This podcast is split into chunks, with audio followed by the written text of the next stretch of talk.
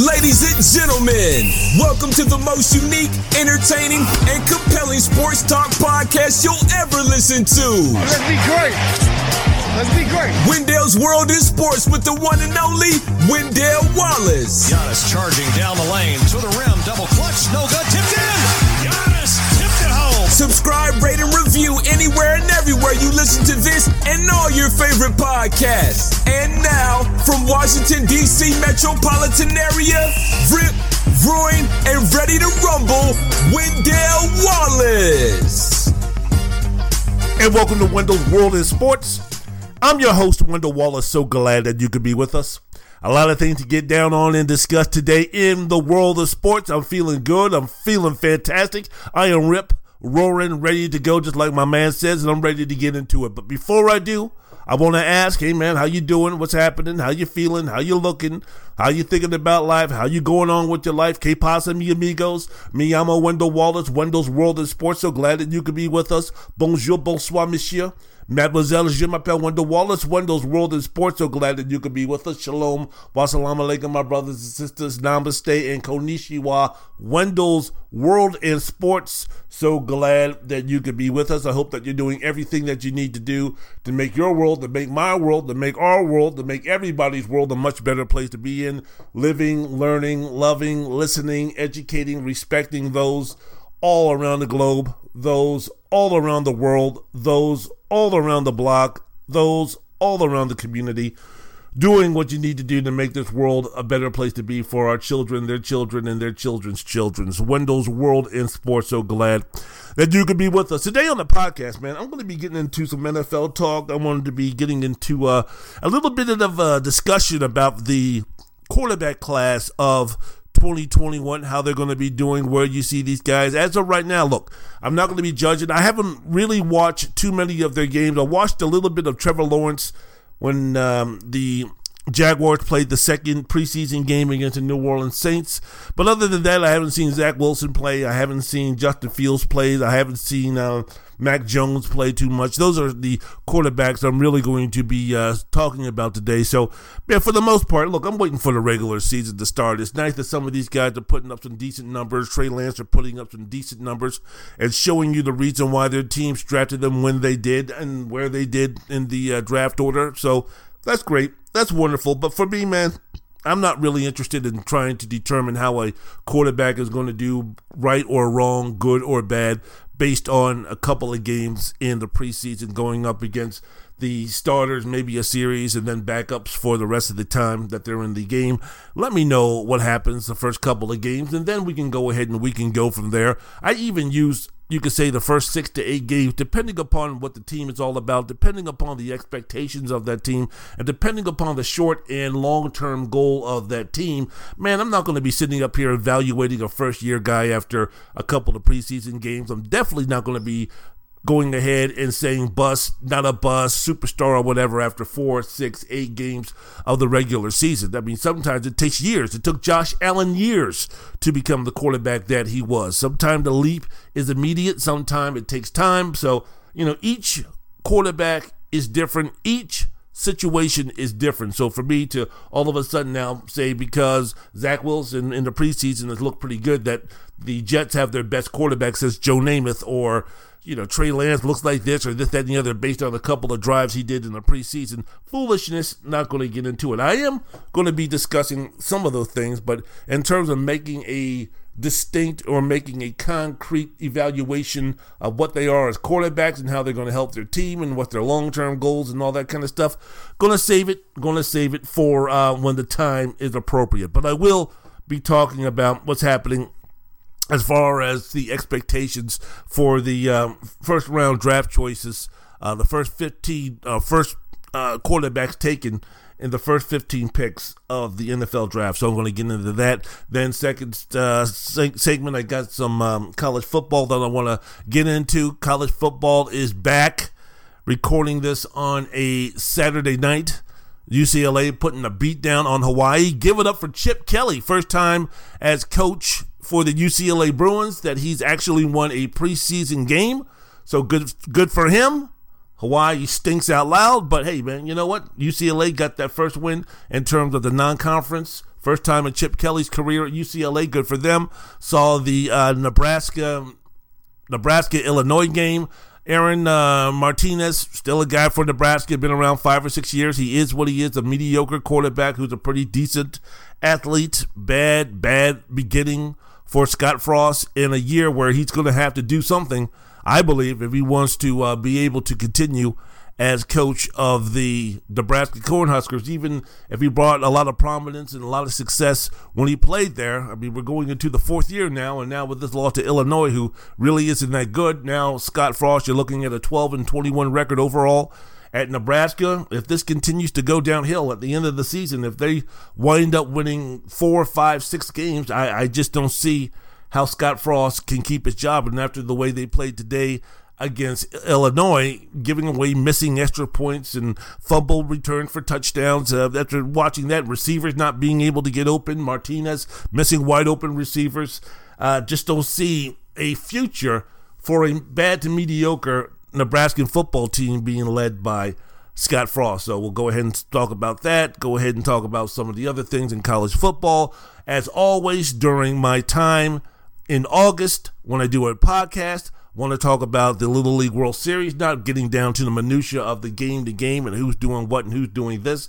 Going to be talking about the exploitation that ESPN is shining upon uh, or the partnership they have in exploiting these kids for the Little League World Series. I talk about this every year during this time, and I'm going to continue to talk about it. And then to end the program, I have some thoughts and feelings about where college athletics is going in terms of the news that I saw the other day where Emoni Bates, uh, a, transcend- a transcendent possible basketball talent, decided that instead of going to the G League or going to uh, play basketball overseas as a professional instead of going to Oregon, instead of going to Michigan State, where he committed to early in his high school career before decommitting. He's going to be going to the Memphis Tigers, going to be playing with Penny Hardaway. Interesting, interesting. So I'm going to get into that and then take a look at the where college athletics are going. These this is no longer your grandparents' collegiate athletics, sporting events, sports teams, sports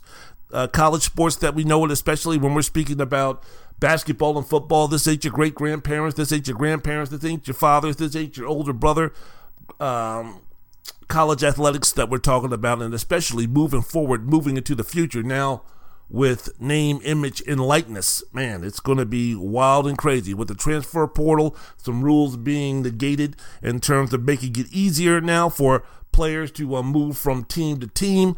Man, wild, wild times, interesting times for college athletics moving forward, forward, especially in the most high-profile sports in college football and basketball. So those are some of the things that I'm going to be talking about today on Wendell's World and Sports with yours truly, Wendell Wallace. Man, let's get into it. Let's get down right into it here. The class of 2021, the quarterback class of 2021 so far, how has it looked when you're speaking about the number one pick in the draft, Trevor Lawrence?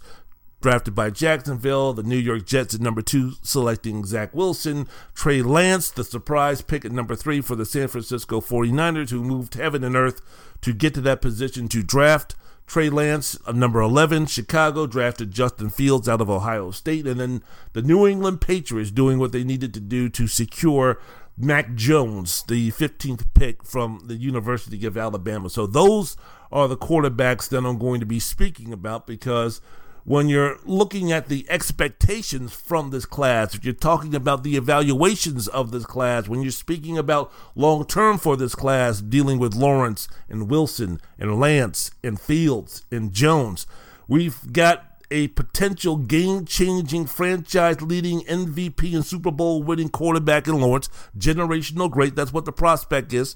You have Wilson, who is talking about are talking about he has Patrick Mahomes quite uh, type qualities. What exactly does that mean? If he has Patrick Mahomes type qualities, then we're talking about a guy who's going to be part of the upper echelon of quarterbacks once he reaches his potential. Trey Lance now.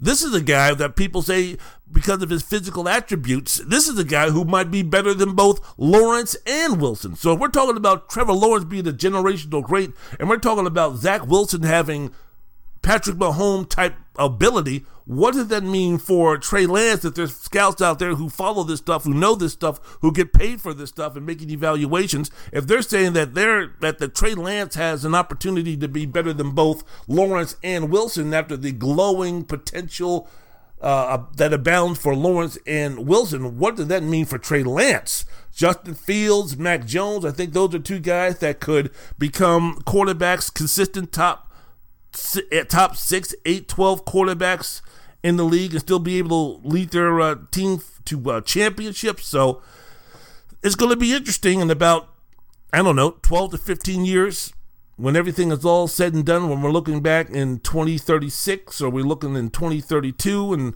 we're talking about the class of 2021 and we're going to sit there and say, all right, so when everything is all said and done, is if these guys reach their reach their expectations, the draft class, quarterback class of 1983, 2004, 1998, 1999, 2012, where does this draft class of 2021 going to sit? We have Trevor Lawrence being one of the top quarterbacks of his generation. If we have the New York Jets with Zach Wilson bringing, resurrecting uh, the glory days of the uh, late 60s for the New York Jets, with him being the quarterback and with him being one of the better quarterbacks in the league. Trey Lance, the small town kid, the small town college football playing kid from one of the Dakotas coming in and doing what he does, um, resurrecting the Chicago Bears, one of the historic franchises in the NFL. Justin Fields, if he can become one of the greatest, if not the greatest quarterback that ever played for the Chicago Bears in 12, 15 years, what does that mean?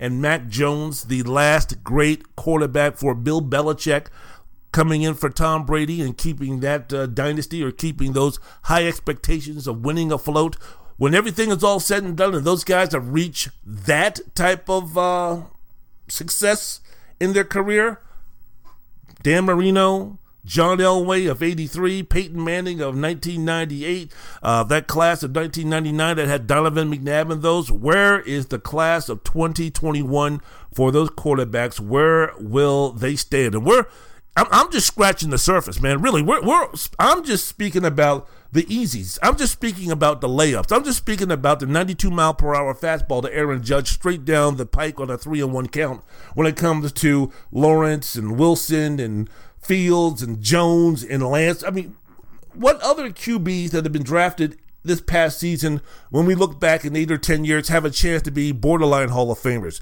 have a chance to be Hall of Famers, had a chance to win MVPs, had a chance to win Super Bowls, had a chance to make it to multiple all pro games. When we're speaking about someone like a Davis Mills from Stanford, a Kellen Mond from Texas A&M who was drafted in the fourth round, I believe, by the Minnesota Vikings, Kyle Trask from uh, Florida, Jamie Newman from Wake Forest. Felipe Franks, formerly of Florida, then transferred over to Arkansas. You, you know that in this draft class, there's going to be one of these guys that were drafted in the second round or the fourth round or the fifth round that in two or three years, maybe even sooner, is going to get themselves an opportunity to become the starting quarterback for an NFL franchise and have multiple years to get it done because of their play is going to uh, it's going to give them that opportunity. So, which one of these quarterbacks, outside of the five that I just mentioned in terms of Lawrence, Wilson, uh, Lance, Fields, and Jones, which ones of the quarterbacks that were drafted later on in this draft class is going to be the one that's going to be able to uh, have a successful NFL career? That's that's part of the fun. That is always part of the fun. No, no one is going to sit there. No one said when Tom Brady was drafted in the sixth round of the of the draft that he was selected in that oh yeah well the New England Patriots in the sixth round they just selected the guy that's going to give them six Super Bowls, help them uh, have a dynasty, say Bill Belichick's le- uh, resume as a coach and legacy as a coach, and go down as possibly, arguably, probably one of the greatest quarterbacks of all time. Yep, Tom Brady, sixth round, New England Patriots, pick number 198. There we go. No one was going to be saying that, right? When, as I mentioned before, I was talking about preseason injuries to quarterbacks in my last uh, podcast when Trent Green, who was supposed to be the guy for the St. Louis Rams, when he got hit low in a preseason game by Rodney Harrison and tore up his knee, and everybody was saying, whoa, whoa, whoa, was me, because the guy coming in to replace Green, who was supposed to be an integral part of St. Louis getting back to uh, winning championships or competing for championships or being a football team that could compete for championships when Trent Green, the guy that was supposed to be their linchpin for that type of success, went down. And then Kurt Warner showed up. Again, when I first heard the name Kurt Warner, I said, Kurt Warner? You mean a running back for the Seattle Seahawks who retired years ago? He's going to be the starting quarterback? He was the backup quarterback for the St. Louis Rams? Man, I know Dick Vermeil is old and reaching back into the past, but that that that back, that far back, with Kurt Warner, Kurt Warner, we all found out this Northern Iowa pick who was bagging groceries and playing in the European Football League, what he turned out to be. So there's always going to be some type of surprise. So while I'm going to be focusing on the expectations and probably the expectation in terms of the positive of what they're going to do and how they're going to uh, build their legacies. When I'm speaking about Lawrence and Fields and Lance and Wilson and Jones, I'm going to be overlooking, I'm going to be ignoring, I'm not going to be talking about some of those other quarterbacks that I just mentioned. Davis Mills from Stanford, I don't even remember what team drafted him, but David Davis Mills from Stanford, here was a guy who I think he was one of the guys who was just as good as any of these quarterbacks when he was coming into college, but because of injury, kind of derailed his career in terms of the potential that he could have reached while he was in while he was at Stanford. But hey, man, we're talking about a guy who was coached by David Shaw. I mean, here's a guy who came came from a really good football program at Stanford. Who knows? Who knows what's going to happen if he has a chance to uh, learn for a year or two or has an opportunity to get on the field and see what happens during the regular season. So we don't know. We have no idea. So, you know, when we're, if I'm going to have this discussion about the young draft class, because not, right now, we're at a point right now where, look, if we project four or five years down the road, some of the best quarterbacks that are playing right now, they're not going to be around i.e., Aaron Rodgers, i.e., Tom Brady, we sure? Ben Roethlisberger, some of these guys that are going to be going into the Hall of Fame over the past couple of years. Hey, Peyton Manning has retired. Eli Manning has retired.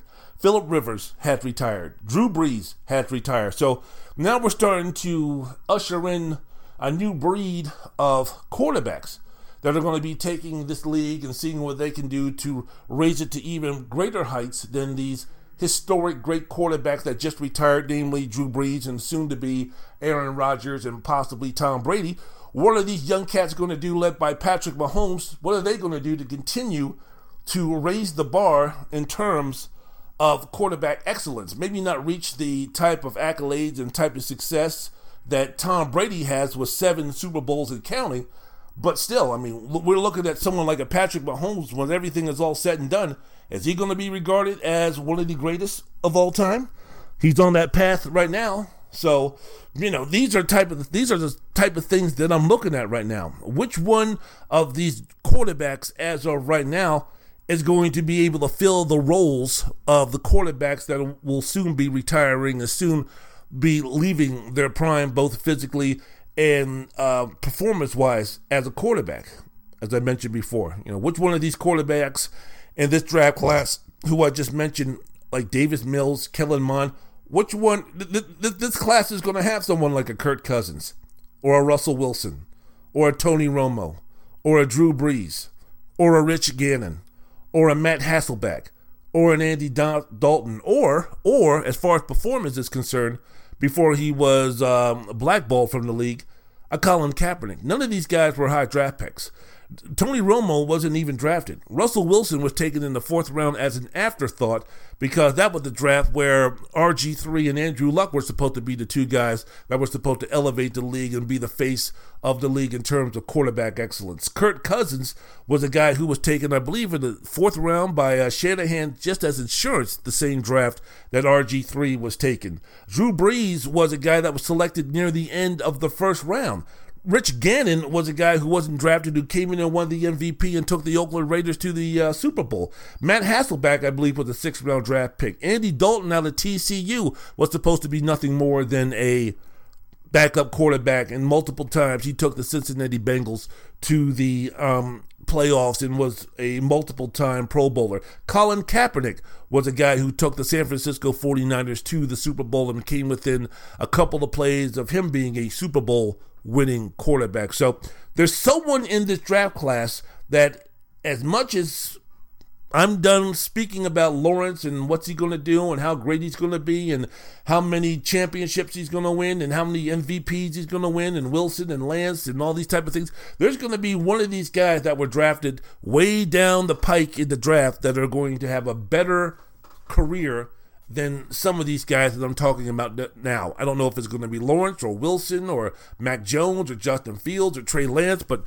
there's someone that we're not mentioning that we're not thinking about. And even if we did, we would be like, no way, man. There ain't no way that he's going to be better than this guy. He, there ain't no way that this guy who was drafted in the sixth round is going to be better than Justin Fields. No way is Felipe Franks going to be better than Zach Wilson. No way that uh, Kyle Trask is going to be better than Trevor Lawrence. No way that Kellen is going to be the guy that we're going to be thinking about most or one of the first couple of guys that come to mind when we think about the draft class of 2021. No way one of these guys is going to do it. Stay tuned, live life Make sure you're still around to find out exactly which one of these guys is going to do it. Wendell's World in Sports, the podcast. I'm your host, Wendell Wallace. So glad that you could be with us. So, when I'm speaking about the class of 2021, Trevor Lawrence from, from Clemson, Justin Fields from Ohio State via Georgia, Zach Wilson from BYU, Trey Lance from South Dakota State, North Dakota State, one of the Dakota States, FCS school. Speaking about Mac Jones, a championship winning, national championship winning quarterback from the University of Alabama. Where could these quarterbacks quarterbacks ranks rank when we're speaking about the 2026 season? Where are they going to be coming in, man? Where will the quarterback situation be at that time? Mahomes, Patrick Mahomes, still going to be in his prime at the age of 30. He should by then have won a few more Super Bowl trophies for Kansas City, a few more MVPs, more prominence in commercials.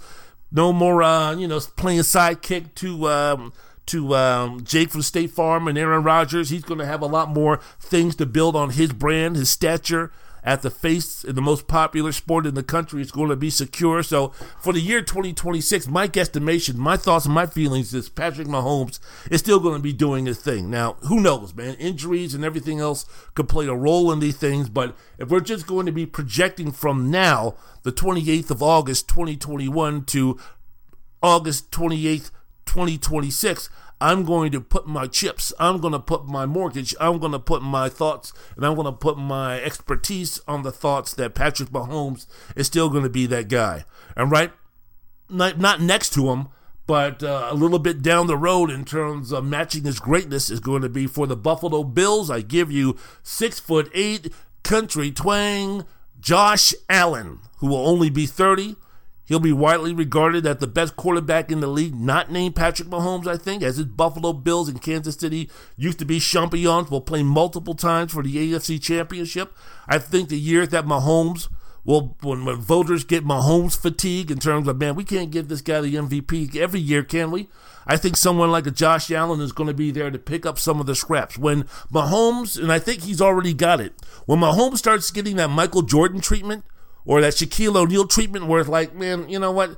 Basically, we could give this guy LeBron James treatment. We could give this guy the MVP every single year if we wanted to. He's that good. But you know, his statistics last year wasn't as great as it was, or this year wasn't as great as it was last year, and he might have missed a couple of games. And out of nowhere, this other quarterback came in, and he had a real good story, and I can't believe what he's doing, and this, that, and the other. And you know, what's Patrick Mahomes going to be doing? Throwing for 4,800 yards, 45 touchdowns, four interceptions, and Kansas City's going to have a 13 and four record. Been there, done that. Josh Allen is going to be the guy where it's like, damn, this guy, man, this guy threw for over 5,000 yards, and Buffalo's right there with Kansas City, who we all thought was going to be one of the best teams in NFL history because of all the talent that they have coming back with head coach Eric Bieniemy taking over the reins from a retiring Andy Reid. And Josh Allen comes out and does this and does that and keeps the Bills in distance and sightseeing distance of getting to the uh, Super Bowl. A story like that is going to propel Josh Allen to win a couple of more or a couple of uh, MVPs. I think Deshaun Watson in the year 2026 will remain an elite quarterback playing for Brian Flores in the Miami Dolphins. I think Deshaun Watson, despite the fact that he's a little bit creepy when it comes to those uh, massage therapists, I think he's going to win an MVP. And I think he's going to get to an opportunity. He's going to get an opportunity to play in a conference championship game and even make it to a Super Bowl. I think someone like a Justin Herbert, as I'm breaking down some of the great quarterbacks here for 2026, projecting here on Wendell's World in Sports, the podcast with yours truly, Wendell Wallace. I think Justin Herbert is going to be a guy that's going to be regarded as an elite quarterback in this league and have the opportunity to go ahead and uh, play for championships and be a rival, have the uh, have the uh, Los Angeles Chargers be a respectful rival to Kansas City in the AFC West, depending upon Denver and who's playing quarterback for them, and if some of their skill players can remain the same in terms of their um, talent and their expectations uh, moving forward. But Herbert by that time he's going to be 28 years old, so he'll be right smack dab in the middle of his physical and mental prime. Joe Burrow at the age of 29, I think he's going to be a top eight quarterback and have Cincinnati competing in the AFC North for division championships against top 12 quarterbacks at that time. Baker Mayfield, who's going to be 31 years old, and Lamar Jackson, who's going to be 29 years old, to still be one of the elite quarterbacks quarterbacks who are right now in their prime and still being able to play in five years, even though they'll probably be, be in their mid 30s and such. Guys like Dak Prescott, or in their early or mid 30s. Guys like Dak Prescott, guys like Jameis Winston, guys like Russell Wilson. Don't sleep on Kyler Murray either. Once Cliff Kingsbury is gone and they get a real pro coach in there, it'll be interesting to see how they take care, how they take advantage of Kyler Murray's skill set. I still think that he's going to be a really good quarterback. And as I mentioned before, the current quarterbacks who are still thriving, who will have retired by then, Tom Brady, I think. I mean, the man will be 50, right? I mean, don't we think he'll be retired by then? Maybe? Possibly? Probably? Maybe? Aaron Rodgers, Ben Roethlisberger, Cam Newton, Matthew Stafford, Ryan Fitzpatrick, Matt Ryan, those guys will be gone. And current store, uh, quarterbacks, who I think are starters now, but will be backups by then. The younger group of quarterbacks who are getting their opportunities now, but will, in the end, by 2026, probably be backups. I'm thinking about Daniel Jones. I'm thinking about Drew Lock, who's already backing up Teddy Bridgewater. I'm thinking about Kirk Cousins. I'm thinking about Ryan Tannehill. I'm thinking about Derek Carr, Jalen Hurts, Carson Wentz, Tua Tagovailoa, Sam Darnold. I think those guys who are right now starting, I think when everything is said and done, I think those guys are probably going to be backups by the time the 2026 re- uh, season rolls around. And, you know, look, this is not even, as I mentioned before, there's quarterbacks that we don't even know about right now that by 2026 could be, you know, right there in terms of being one of the better quarterbacks in the league, like a Quinn Ewers, who's a freshman at Ohio State, Spencer Rattler, who's a Heisman Trophy favorite for Oklahoma, Arch Manning, and Malachi Nelson, high school class of 2023, who are supposed to be really, really good. Arch Manning the bloodlines related to Peyton and and, and, and that in that clan. So you know he's got some talent there. So all of those things will be playing into the discussion of man, where will the quarterback class of 2021 fit during this time? Trevor Lawrence, Jacksonville, named the starter this week. Think when we when we speak about Trevor Lawrence, next generation type of guy. I think when we speak about old school pocket passers, when we speak about, look, man, you know, I think that he's cut from the same cloth when you're speaking about uh, Trevor Lawrence, the same um, tree as a Dan Marino, a Peyton Manning, a Tom Brady, an Andrew Luck, Ben Roethlisberger type. I think Trevor Lawrence is the next generation old school pocket passing type of guy. Like if Dan Marino played in the season 2025 26, he would look and play like Trevor Lawrence. Same thing with Peyton Manning. Same thing with Tom Brady. You know how we always say with Luka, like if imagine for those who never saw Larry Bird play, okay, if Larry Bird was playing in today's NBA, what would he look like? He would look like Luka Doncic, you know, playing uh, in today's game. I think that if you take a look at Marino and Peyton Manning of those guys, what will those guys be the year 20, 24, 25, 21? They would look, they would play just like Trevor Lawrence, a guy who fits the prototypical size of what a starting quarterback should look like. Your traditional starting quarterback. Your traditional NFL starting quarterback should look like six feet six, 220 pounds. But look, man, this guy has speed. This guy has agility. When was the last time someone that big had that type of skill as far as athleticism is concerned? If you saw Trevor Lawrence play for the University of Clemson's football team. So this preseason, he's thrown 35 touchdown passes. We've thrown uh, 35 completions on 7 of 7 and 11 11 drills on practice. And the two preseason games against Cleveland and New Orleans, he's completed 20 of 32 passes for 184 yards, no touchdowns, no interceptions he looked kind of um, I guess I saw the game against New Orleans. So from the little that I saw of him against the Saints, he looked him in the offense looked a little awkward and clunky. You know, it's kind of like something where it's like eh, I don't know, I don't know. There, you know, we don't know what kind of coach Urban Meyer is going to be. So we, when everything is said and done, I, I think once you know, this experimentation with a college coach is over and we can get Trevor Lawrence some real coaching and some real NFL coaching and such. I think if Jacksonville doesn't destroy this guy, I think he has I think he's going to be a legit top tier quarterback in about four or five seasons. I really do. I think when the 2026 season rolls around, I think Trevor Lawrence is going to be right up there with the Mahomes and the Allens and the uh, Deshaun Watsons and the Prescotts and the um, Russell Wilson and those guys when we speak about best quarterbacks in the game. I think Trevor Lawrence is going to be that good. Again, if if Jacksonville doesn't ruin him, then uh, I think he has that type of talent. Wendell's World of Sports, same to what the Indianapolis Colts did with Andrew Luck. I still thought, I still think that Andrew Luck could have been a great quarterback, but you put him in a bad organization like the Indianapolis Colts, and we see what happens. Andrew Luck is running around the state of Colorado doing you know being the scout team quarterback for high school football team. So, you know, I hope that doesn't happen to Trevor Lawrence. Wendell's World in Sports. I'm your host, Wendell Wallace. So glad that you could be with us. Zach Wilson, cut from the same mold, I would say, as an Aaron Rodgers, a Brett Favre, a mobile quarterback, a gunslinger, a Patrick Mahomes type of uh, ability as far as physical abilities is concerned. Haven't watched too many of the highlights for Zach Wilson, but from what I've been reading, everything the Jets wished he would be, hoped that he would be. He has come through as far as uh, impressing the coaches with his his tangibles and intangibles, his quick release, arm strength, excuse me, arm strength, poise, and work ethic. In fact, Coach Robert Saleh said that he's light years ahead of normal rookies when it comes to preparation and study habits. So, going into week one, you know, Zach Wilson is going to be the starting quarterback through two preseason games, 191 yards, 15 to 20, 75%. Not bad, not bad. Two touchdowns, no turnovers. All right, all right. I still haven't seen the highlights where he's making Patrick Mahomes type physical quality type of uh, throws or plays, but and he's doing this against second tier, third tier defenses. But hey, man, when you're the New York Jets and you've been through Richard Todd and all these other guys who've been quarterback, Bubby Brister and Neil O'Donnell and such.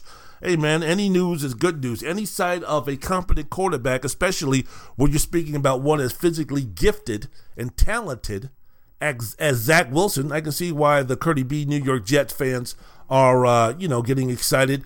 Now, I'm not saying that you need guys need to go out and start dancing in the street like Martha and the Vandellas or dancing on the ceiling like Lionel Richie, but uh, you know, there's some hope, and maybe hope will you know bring you to the ceiling and start dancing like Lionel Richie. Wendell's World in Sports. I'm your host, Wendell Wallace. So glad that you could be with us. Trey Lance, no decision yet in terms of what he's going to be as far as opening day starting quarterback. According to ESPN's Jordan Schultz, he reported this on Thursday. He said, There's growing buzz, buzz there's growing buzz inside NFL circles that Lance should start over Jimmy Garoppolo. And that Schultz said he spoke with two executives, two coaches, and one scout who all believe that the rookie gives the 49ers a better chance to win than the veteran. Interesting because for most of a situation you would think of, when you're speaking about Trey Lance and so little experience that he has just playing football in terms of the college and now pro level that it would behoove the 49ers to go ahead and at least sit him for at least one season and let him, you know, just get acclimated again. But, you know, he, these guys are talking about he gives the 49ers a better chance to win already over someone like Jimmy Garoppolo, who took the 49ers to a Super Bowl a couple of seasons ago. That's really interesting. If you take a look at some of these guys who are, you know, who are quote unquote not ready to play, who might have come from a small school or a different uh, way of playing football and would have to get themselves accelerated to how a prototypical NFL quarterback would be. Speaking of Steve McNair, who hardly played his first season with the then Houston Oilers, you're talking about uh, Michael Vick, who didn't play that much. You're speaking about Carson Palmer, who for the Cincinnati Bengals missed the entire year uh, because Jon Kitna was the starting quarterback and Carson Palmer learned that way. You're speaking about one of the greatest quarterbacks of all time, Aaron Rodgers, who missed uh, multiple seasons learning from uh, Brett Favre before getting his opportunity to uh, start and play for the Green Bay Packers and start building his Hall of Fame resume. The fact that Trey Lance already, after only 17 games played over the past two seasons at an FCS level, is already at the level to where he is a better candidate at quarterback than someone like a Jimmy Garoppolo who studied and learned under Tom Brady and had the experience of taking his team to the Super Bowl.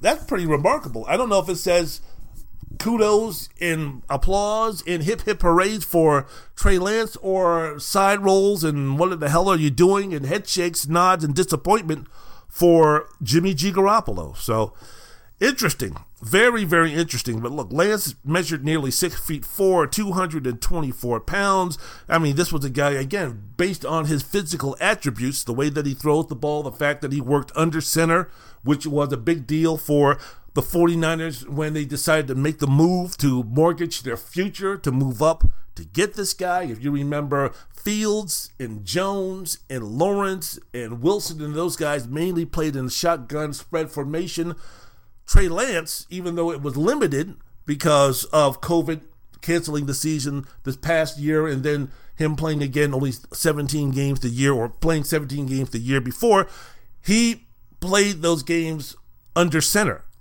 So he's already further ahead in the nuances and the expertise it takes from being a quarterback under center than it would be from a shotgun spread formation. So Look, in the preseason, he's 13 for 28, 230 yards, had an 80 yard pass against the, uh, oh, I forgot who their first preseason game was, but uh, 13 for 28, 230 yards, three touchdowns, one interception, one rush for eight yards. And when I was taking a look and taking a listen, listen, he's been sacked six times in two games, but the main thing that Shanahan was talking about with uh, Young was the fact that, you know what?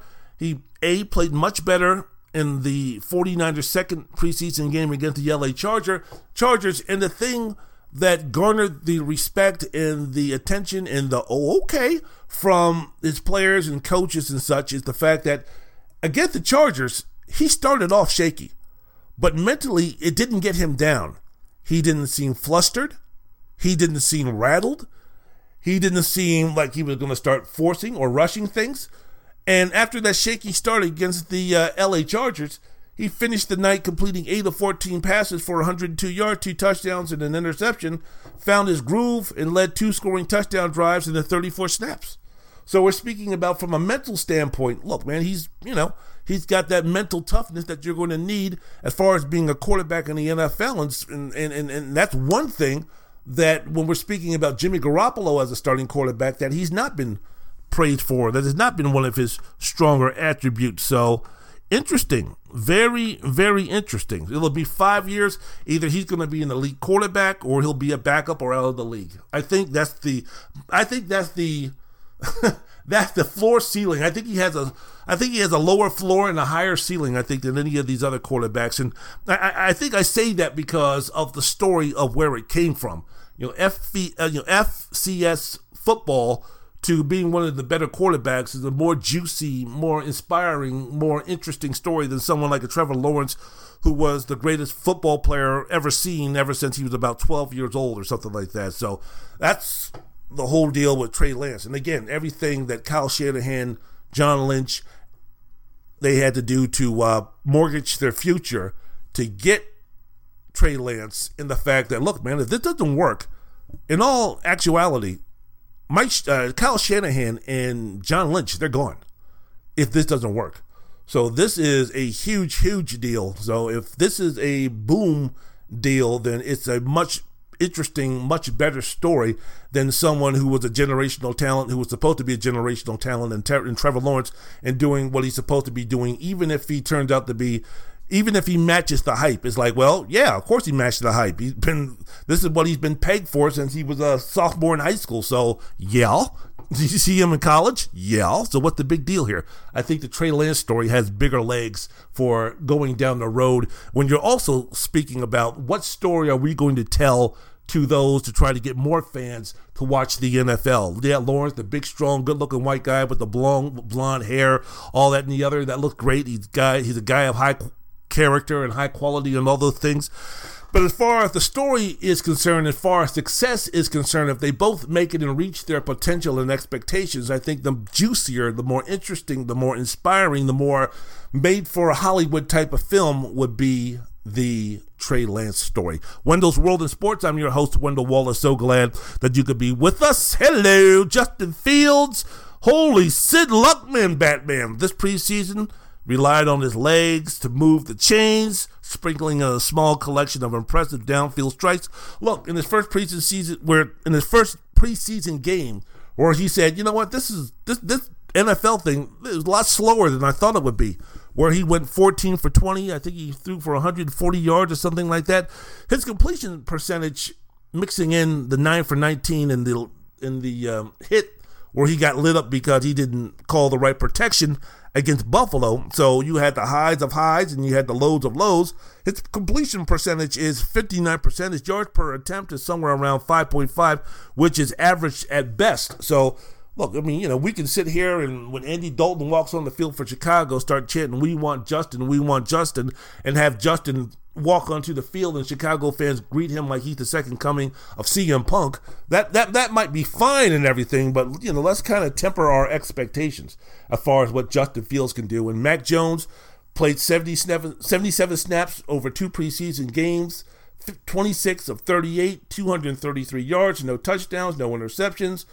His preseason drive so far, he started off with 10 plays, 70 yards, and a touchdown. 9 plays, 75 yards, touchdown. 17 plays, 91 yards, touchdown. Remember, this is all going against maybe guys who are probably not going to be on the team once the season starts. I mean, for the opposition, or they're not going to be in prominent roles. So take these drives and take the success for Mac Jones with a grain of salt.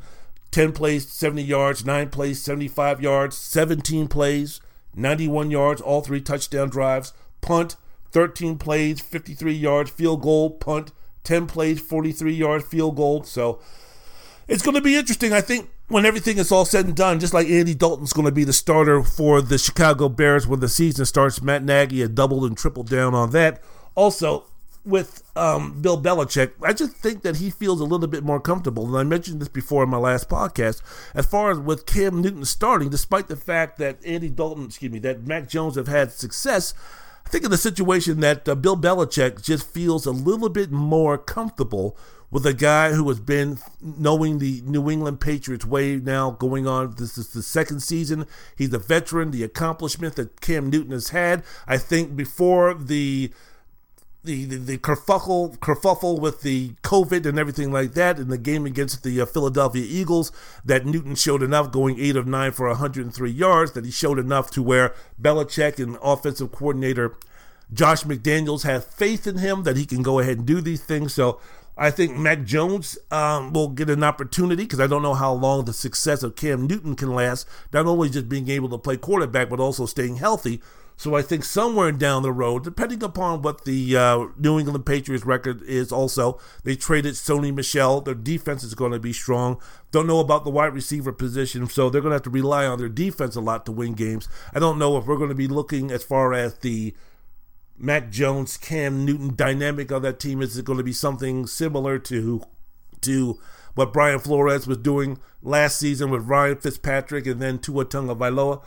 We don't know. It'll dictate, of course, Belichick will say on how well those guys are playing the position, how well Cam Newton is playing the position, how much Cam Newton is contributing to the success or failure of the New England Patriots, but we'll see. So, so far, hey, look, man, I think when everything is all said and done, as I mentioned before, Mac Jones, Justin Fields are going to be quarterbacks who are going to be started for playoff teams if they reach their potential.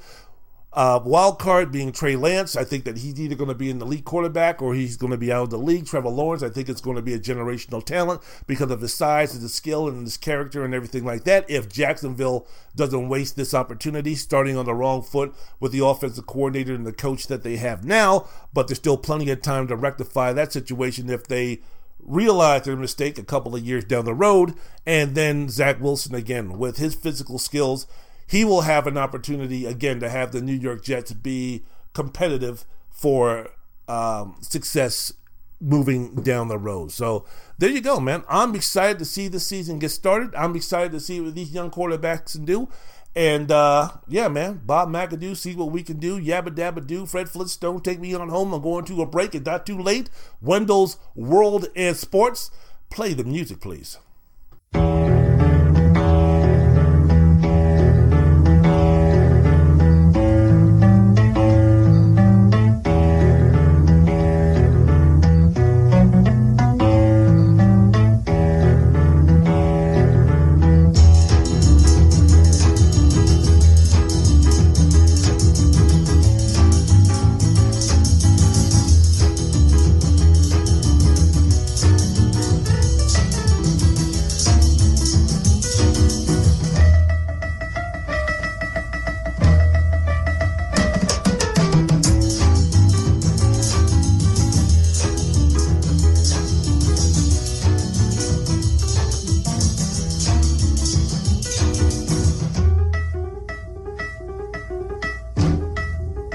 World in Sports.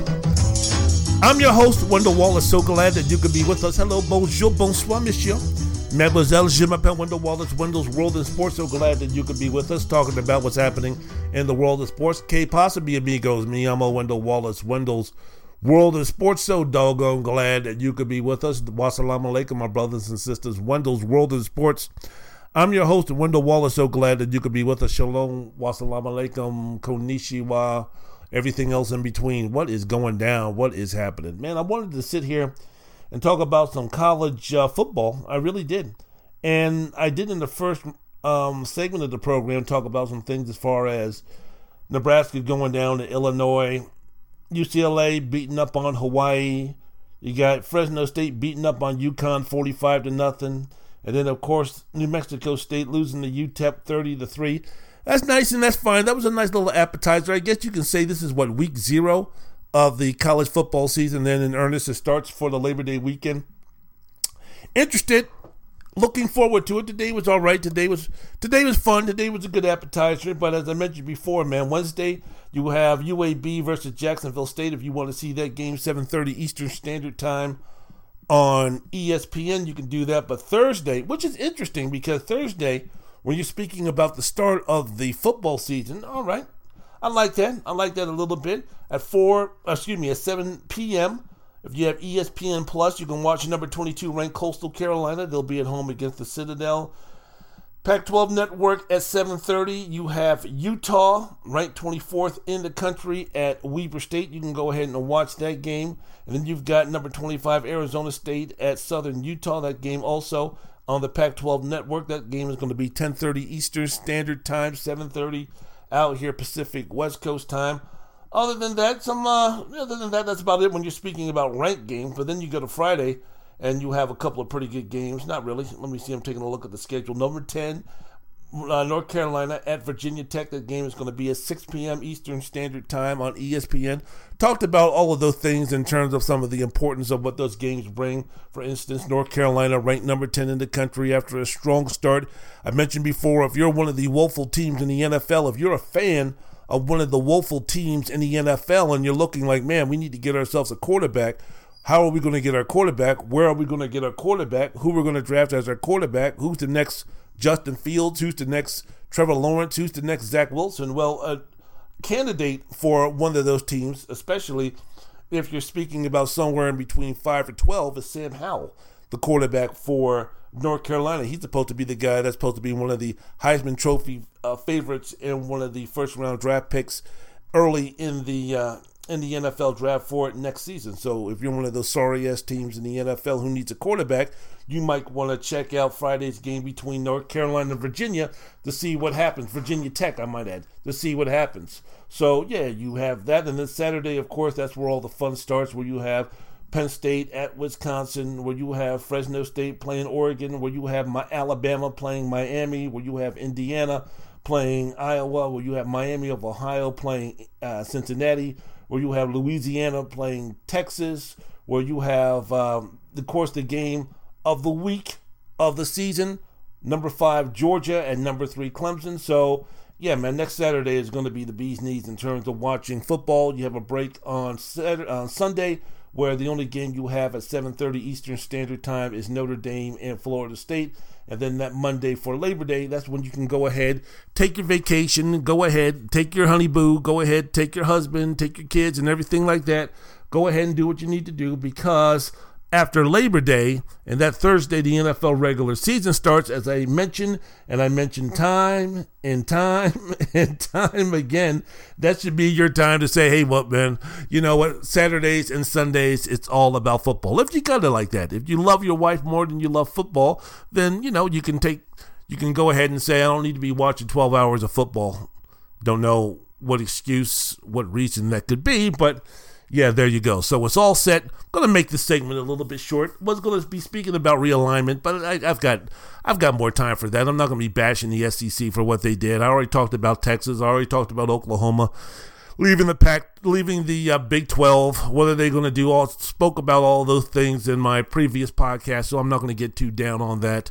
Um, this podcast. So we're going to make this segment short because I want to go ahead and get to my next topic. So, yeah, college football starting. Hip hip hooray. Can't wait. This weekend is going to be great. Not too late. Go ahead, man. Hit the music.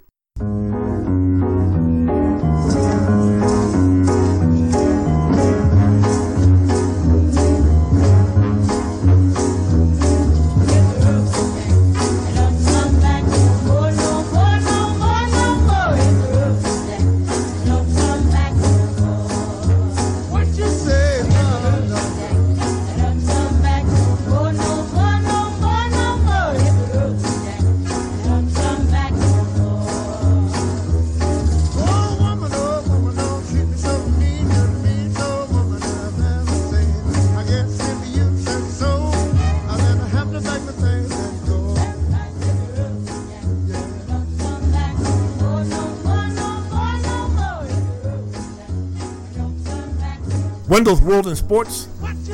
I'm your host, Wendell Wallace. So glad that you could be with us. Hit the road, Jack.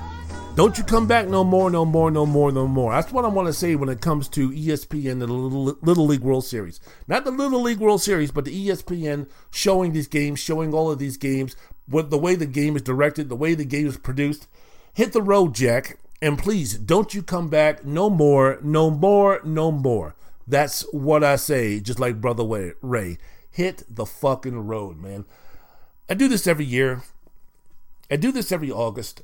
Thank you very much for having me the ability for me to get this off my chest. Thank you very much for your patience and your understanding. But it really bothers me, and I want to say something about this, man. First of all, I want to say, look, this has nothing to do with the Little League World Series itself. Absolutely, positively nothing. I love the concept of the Little League World Series. Absolutely love it. Been around since 1947, so we're speaking about uh, what 74 years. I hope the shit goes on for another 74 generations, man. I think it's absolutely fantastic for what they do. Absolutely, bringing 10 to 12 year olds from all over the world playing in this tournament, I think it's fantastic. I love it.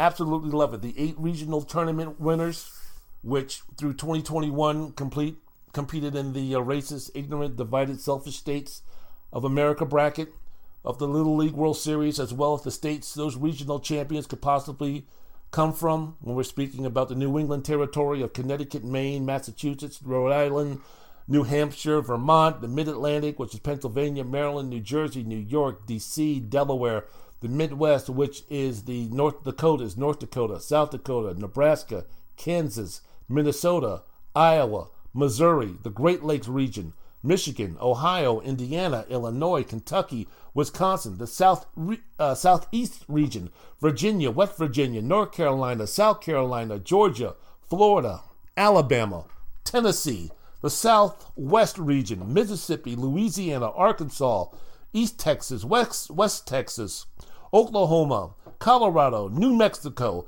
then the northwest of Arkansas, Washington, Oregon, Idaho, Montana, Wyoming, and then the West, which is Nevada, Arizona, Utah, Northern California, Southern California, and Hawaii. And they compete in those divisions to see who are going to go to the Little League World Series. And then they compete against the international teams, which is in the international bracket, which are Asian Pacific and Middle Eastern teams, Australia, Canada, the Caribbean teams, Europe and African teams, Japanese teams, Latin American teams, and Mexican teams. So the eight divisions which compete in the racist, selfish, ignorant, divided, selfish states of America bracket represent 96% of the players in Little League with over 2.2 million players, while the eight divisions in the international bracket present 4% represent 4% of the Little League or less than 130,000 players, which is to say this.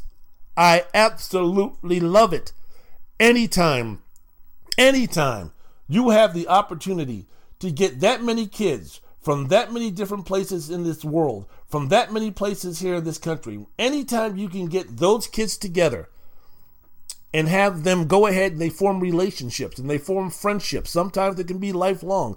And we can get people from different parts of this country, different places, different ethnic backgrounds, all of these things. Whenever we can get them into one place, we're playing a game of baseball, friendly competition, this, that, and the other, and we can get them to learn from each other, to talk to each other, and all those type of things. For the younger generation, I want it. I love it. I need it. We've got to have it. It's important not just to this country, but to this screwed up, intolerant world that we live in. I want to see folks from the Caribbean and from and from Japan and the and Thailand and in Vietnam and all these places. I want to see these kids mingle with each other. I want to see these kids from different ethnic backgrounds and different different parts of the world. I want to see these kids get together and talk to each other and become friends because it's so natural when you're speaking about 10, 11, 12, 13 year old kids, man, 13 year old boys and girls, the friendships that are formed are natural. They're organic. There's no silliness. There's no altruistic reasons behind it in terms of there's, there's no underhandedness for these form, for these relationships to happen. Pure, wholesome, and that's what we need. And that's what the foundation, that's what the basis should be about in the attempt to turn this lousy, stinking, intolerant, racist, oppressive world around when it comes to uh, certain groups of people. Look, I get it. I understand it, man. I live in the dumbest country in the world. All right, so I get it. I understand that my generation, the generation before me, and the generation after me, it's too late for us. Too late for me, too late for us to completely understand and completely unify, completely do the things that I want, that we need, to have this country, to have this world be the place that I want to live in if I was going to live another 60, 70, 100 years. If I was going to be in this world in the year 2075 or the year 2116 or the year 2044 or the year 2218 if this world is still living if this world is still around by that time i want my i want the generations that are going to be living that are going to be ruling that are going to be governing that are going to be in the society at that time. I want them to take a look back at the history books. I want them to take a look back at the video packages. I want them to take a look when they're in school and they're learning about what happened back in the 21st century, back in the year 2020, back when I was living, back when I was doing my thing. I want those generations to take a look at the intolerance and the ignorance and the privilege and the lack of common sense and the stupidity and the divisiveness and everything that goes along with it. I want those kids in the year 2066, in the year 2101, in the year 2113. I want them to take a look at those history books. I want to take a look at what I want those kids to take a look at what's going on right now, take a look at each other and say, wow, those were some really dumb motherfuckers. You're going to try to tell me that all this stuff is happening because of a color of a man's skin or because of their sexual preference or because of th- their political affiliation or because of their religious beliefs all of this hate all of this uh, angst, all of this anger, all of this destruction in the world was because of that nonsense back in the day? Ooh, thank God we're not doing that right now. Thank God we have progressed, we have grown, we have learned, we have matured as a nation, as a world, as a country, as humanity to get to a point where none of that stuff, for the most part, is uh, permeating our everyday lives. Just like now, when we look back 100 years ago in this country and we're thinking to ourselves, man, really? Or 150 years ago, 200 years ago in this country, and we're thinking about, really? Man, they actually have black folks working, picking cotton, and doing all that bullshit for free? Really? Slaves? Really? We really had women doing this type of shit. Women back in the day couldn't do this, they couldn't do that. Really? We had concentration camps for Asians because of uh, the decision that uh, President Roosevelt made during World War II. Really? We went there. We were going there. We treated people that that way. Really? Now there's a certain portion of our country who still believes in that bullshit. But you know, slavery cannot be happening in the uh, year 2020. Thank goodness. You know, putting black people to work, putting Hispanics to work, putting Asians to work, putting women to work, and treating them like they did back 150, 200 years ago doesn't fly. Took us a long way to get there, but Jim Crow is dead, and some other things are dead in terms of legalized um, of laws being placed in this country, even though Republicans in some states are trying their best to try to go backwards in that direction. But that's what I'm saying, man. This Little League World Series that we're doing right now, the concept of itself is going to be helping that move. That's the only thing, man. My, my generation is, we're long gone. We're lost. We need to concentrate love, unity, harmony, understanding, education on them young folks. And I'm telling you something right now. We could be the stupidest, racist, ignorant bunch of adults that we could and try to permeate that and try to tell that, try to educate that ignorance to our kids.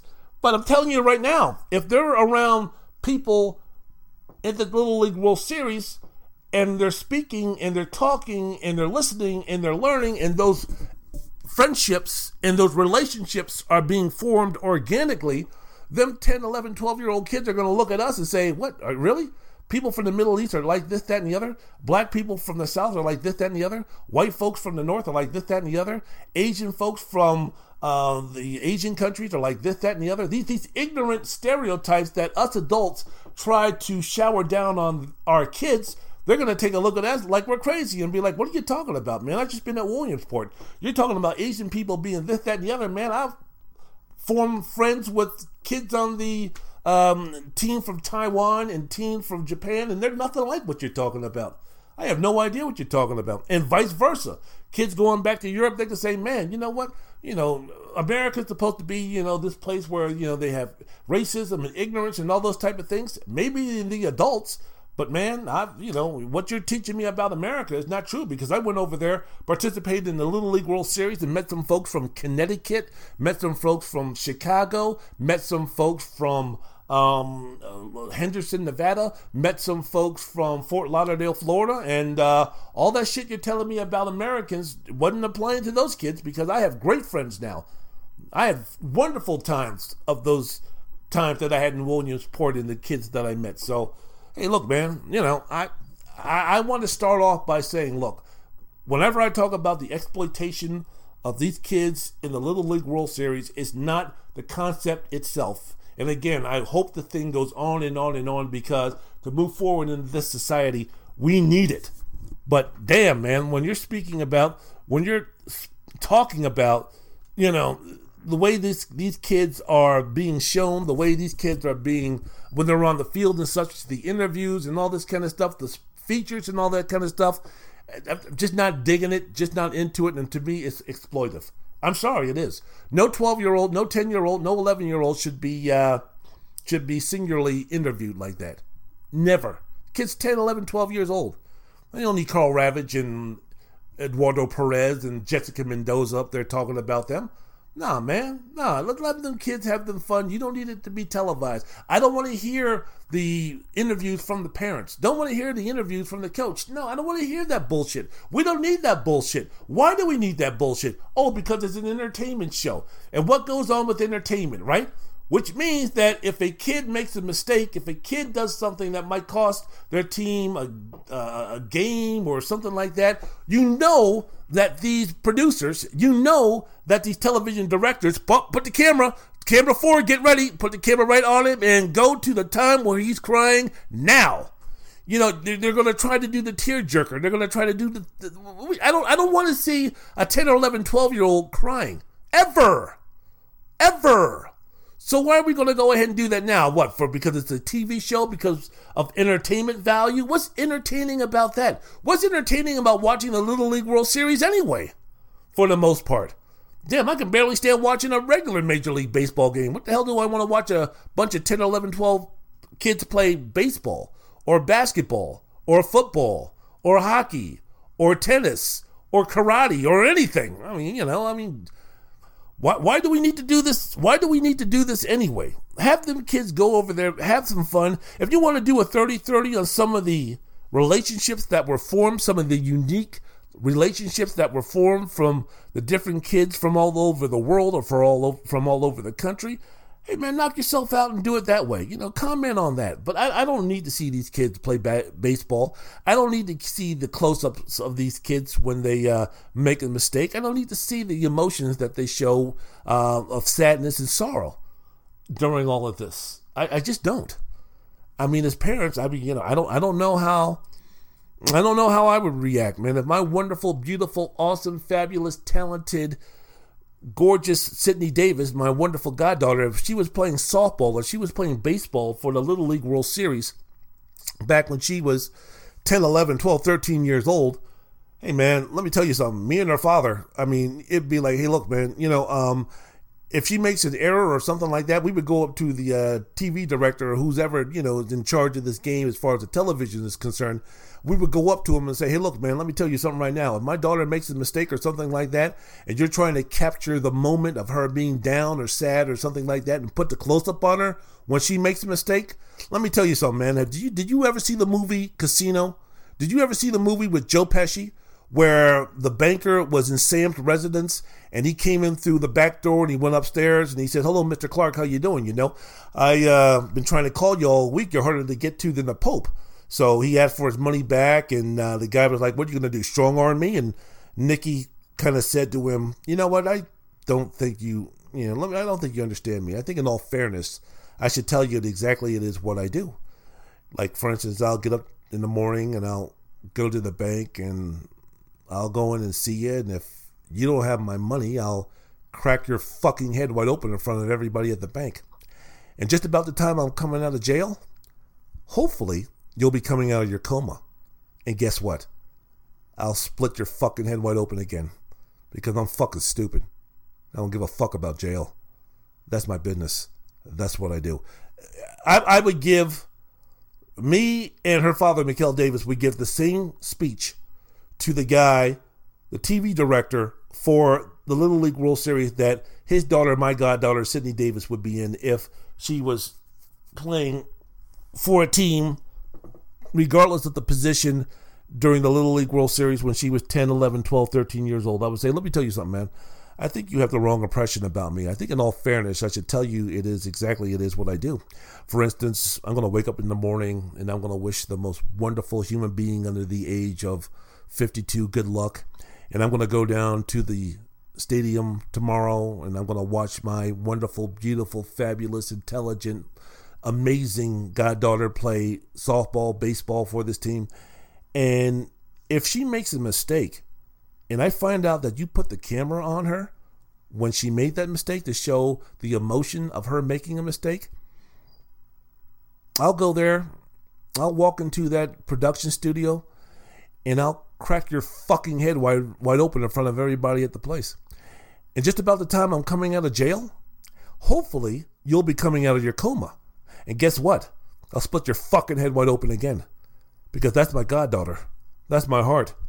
That's the reason why I'm still living. That's what I do. That's how I protect her. Protect her.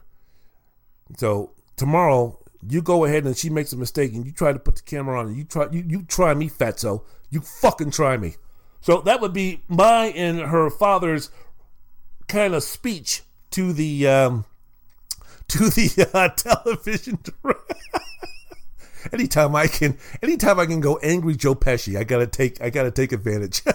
but uh, no, seriously, man, that's that's just the way it is in terms of, hey, look, man, you know, ESPN, what in 2013 they signed a contract, an eight, nine year contract extension through 2022 to where they're getting $60 million and they're paying $7.5 million per year. How much money are these kids getting from that? The kids are your product. So the kids are the reason why you're paying this money. The kids are the reason why that you feel that the ratings are good enough or whatever so you could make a profit doing this. So let me tell you something. The kids are the main deal. So how much money are the kids getting? Okay, if the kids aren't going to be getting any money, how much are the programs to where these kids are coming from playing baseball? How much money are they getting? How much money is their community getting? How much money are their schools getting from this? How much money is anybody from related associated with these baseball teams? How much money are they getting out of this $60 million uh, deal that ESPN has?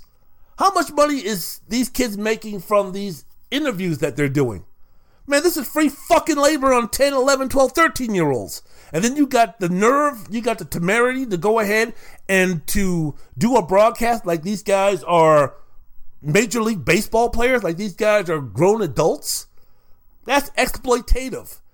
And I don't give a fuck what ESPN says where we try to minimize, you know, the shots of the kids being sad and this type of things. And, you know, we try to make it as playful and innocent as possible. I don't give how I don't give a damn how many platitudes and how much, you know, fawning that Mendoza and Ravech and Kurkjian and Perez and anybody else who does these teams, the Gandhi. I don't give a damn how much, you know, uh, loads of praise and wonderfulness and happiness and joy, joy, happy, happy that they give on these kids. Man, leave these fucking kids alone and let them be fucking kids. This shit does not need to be televised. That shit does not need to be televised at all.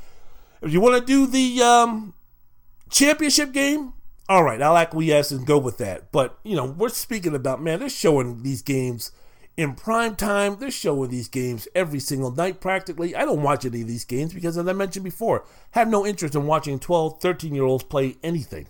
You know, I want 12, 13 year olds to have some fun, do their thing, and not worry about having a camera be on their face, man. This world is already too difficult to uh, navigate as a full fledged adult.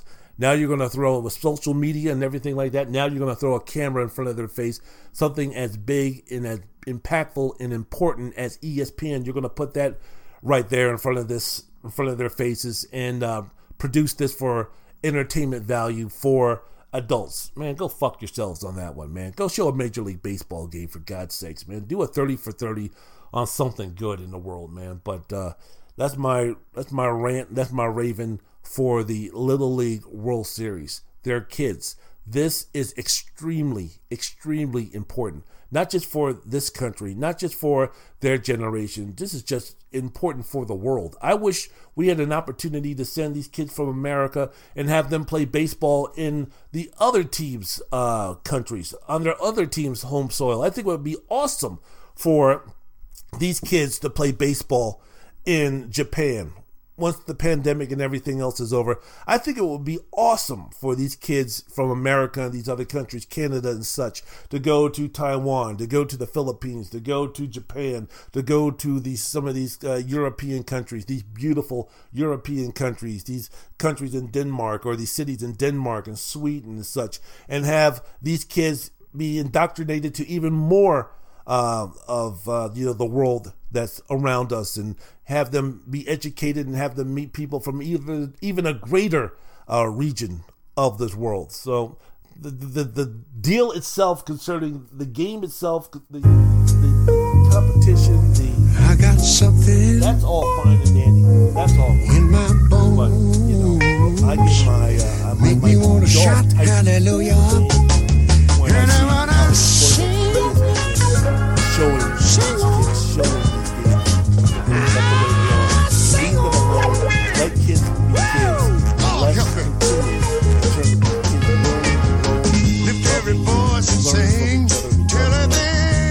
forward in this world, that's exactly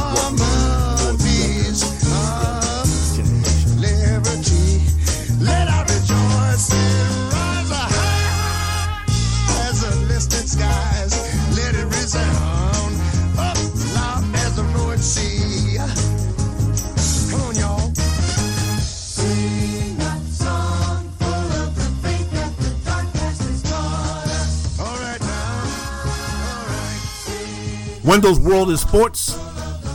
I'm your host, Wendell Wallace. So glad that you could be with us, Brother Ray. Bring it down for me as I go ahead and mention that this is going to be the last segment of the podcast. Thank you very much for listening. I hope that you were entertained. I hope that you were amused. I hope that you learned something. I hope that you thought about something. I hope that I elicited some type of emotion in you to get you through the through your day, get you through your flight, get you through your journey, whatever you're doing. I hope the, the time that you spent listening to Wendell's World in Sports and this goofball right here, Wendell Wallace, talking about anything and everything pertaining to the world of sports, NFL, college football, Little League World Series. I hope in some way that you were entertained and thought of something and uh, moving forward with your day of positivity, love, peace, unity, because that's what this world needs. That's what your neighborhood needs. That's what the people around you need. Listening, learning, education, all of those things. So yeah, Wendell's World of Sports, speaking sports, talking sports, going on about sports, opinionated about sports, passionate about sports, but hopefully also to um, move you in a direction of positivity, peace, unity, harmony, love, and understanding for others who are worth it. Wendell's World in Sports. I'm your host, Wendell Wallace. So glad that you could be with us. Want to end this segment tonight, and I want to end the podcast tonight with a little college basketball talk.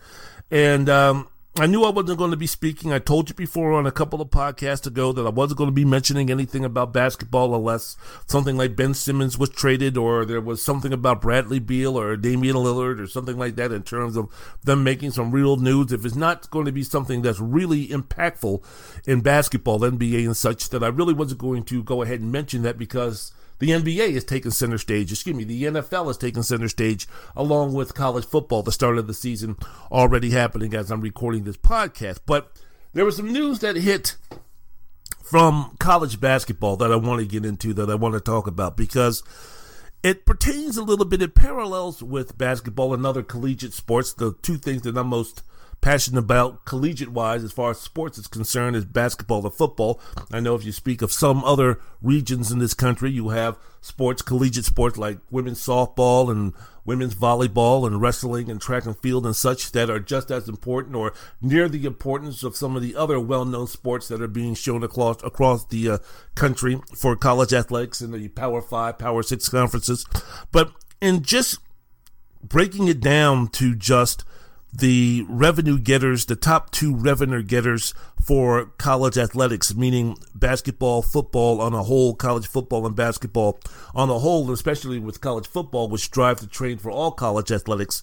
There was some news coming out of Memphis about his basketball program that I thought about and it was like, man, you know, this is not going to be moving forward. I mean, we're in a revolution right now. We're in a situation right now where college athletics is just changing. I know with name, image, and likeness and everything and all the freedoms that have been given to uh, athletes, student athletes, if you want to call them, but uh, this was just another example of moving forward, the way college athletics is moving forward. And if you pertain and if you speak in particular to basketball, college basketball, I mean, this is a this is another move that not only is it going to uh, have impact on college basketball, but also NBA, professional basketball, and um, those entities moving forward. Memphis, the Memphis Tigers, coached by the living legend down there, Penny Hardaway, in his fourth year, going into his fourth year. Um, this past Wednesday, got himself a Bates. He before got himself a Duren and then he reeled in the Bates. Emoni Bates, regarded as one of the top high school prospects in America, he chose to play college basketball for Memphis.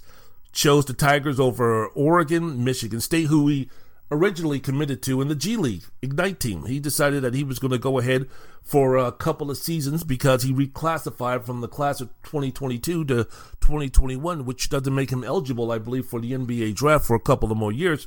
So for the next two years, Emoni Bates is going to be playing basketball for the Memphis Tigers. Now, what's the big deal about that? What's the woo woo about that? What's the hey hey about that? What's the news about that? That I got to include that with the start of college and pro football starting? For a few years, Emoni Bates was considered a transcendent player or prospect. I mean, this was going to be the guy who was supposed to be. You know, we have these prospects coming out in high school basketball and high school football, high school athletics that's supposed to be the one. LeBron James was the one Bryce Harper was supposed to be the one. Chris Webber was when back when he was a basketball player, high school basketball player at Country Day, he was considered the one. Andrew Wiggins was considered the one. And I mentioned before, um, I made the point before when it comes to basketball, when it comes to the NBA, now that we're starting to see a new wave of folks, now we're starting to see some of the old heads like LeBron James, that generation moving on. They're in their late 30s and such. Who are going to be the guide for this younger generation in the year 2026, the year 2028, the year 2032? Which basketball players right now are going to be the generation, one or two generations behind me and you? Which one of those players are going to be the player where the younger generation, you know, the, the graduating high school graduating class of 2036 and 2028, who are going to be their guys? Who are going to be their heroes? Who are going to be their role models? Who are going to be the players that are going to say, yeah, Michael Jordan, please give me a break, man. Those old guys didn't do jack shit back then, man. Back in the day when Michael Jordan was playing, who cares? They couldn't do this, they couldn't do that. They only played against this, they only played against that. LeBron James, no big deal. He didn't do this, he didn't do that. My guy, forget about Come Fly With Me, forget about Air Jordans and all that kind of stuff. My guy, my hero, the guy that I'm going to be passing along my thoughts and feelings and passionate feelings about as far as when I was growing up, who were my, who were my heroes, it's going to be guys like possibly Emoni Bates. He has that type of talent. He has the type of talent that to be right there with Luka, to be right there with Giannis, to be right there with Zion, to be right there with Trae Young, to be right there with any of these guys that are coming into the league and right now building their brand, right now building their resume in terms of being all-time greats don't know about Trae Young, don't know about Zion, but you know, we're speaking about the next generation coming in, the younger generation coming in. Who are they going to idolize? Who are they going to put on their wall as far as posters are concerned? Who are they going to be buying their sneakers? Who are going what player are the younger generation going to want to have their uh, going to want to wear their number and buy their merchandise? Emoni Bates is supposed to be one of those guys who has that who has that potential. I guess you could say that. Uh, let me see. He was. I guess he was been called everything. He's about six nine. He's long. He's lanky. He's been called the next Kevin Durant. Hmm, okay, whatever. But he made history.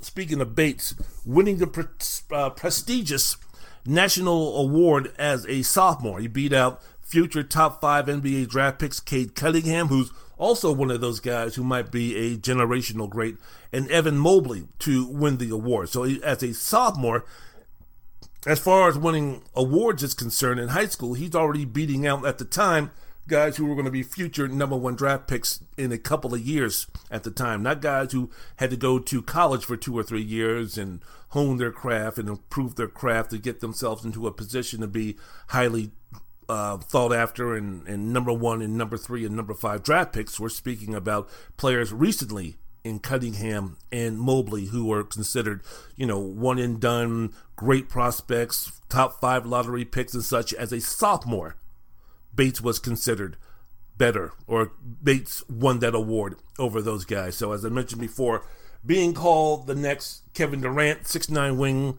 from uh, upstate Michigan, committed to Michigan State last summer, but reopened his options in the spring. Everybody thought that he was going to be going to the G League. Everybody, in fact, it's amazing that Oregon and Penny and those guys even got the intel that they should be somewhat interested in recruiting this guy because even when Tom Izzo, when he, when Bates decided and committed to Michigan State, I believe it was his sophomore year or early in his junior year, everybody in terms of the grassroots of basketball and college basketball and such, they all scoffed because it's like, yeah, whatever, man. When the when you know when the rubber hits the road, and the G League comes out with you know an opportunity for him to make a million dollars plus to go to the G League, just like the amount of uh, significant money that they made to Jalen Green and Jonathan Kuminga, and we saw the success that those two had being drafted as highly as they did. That you know when when push comes to shove,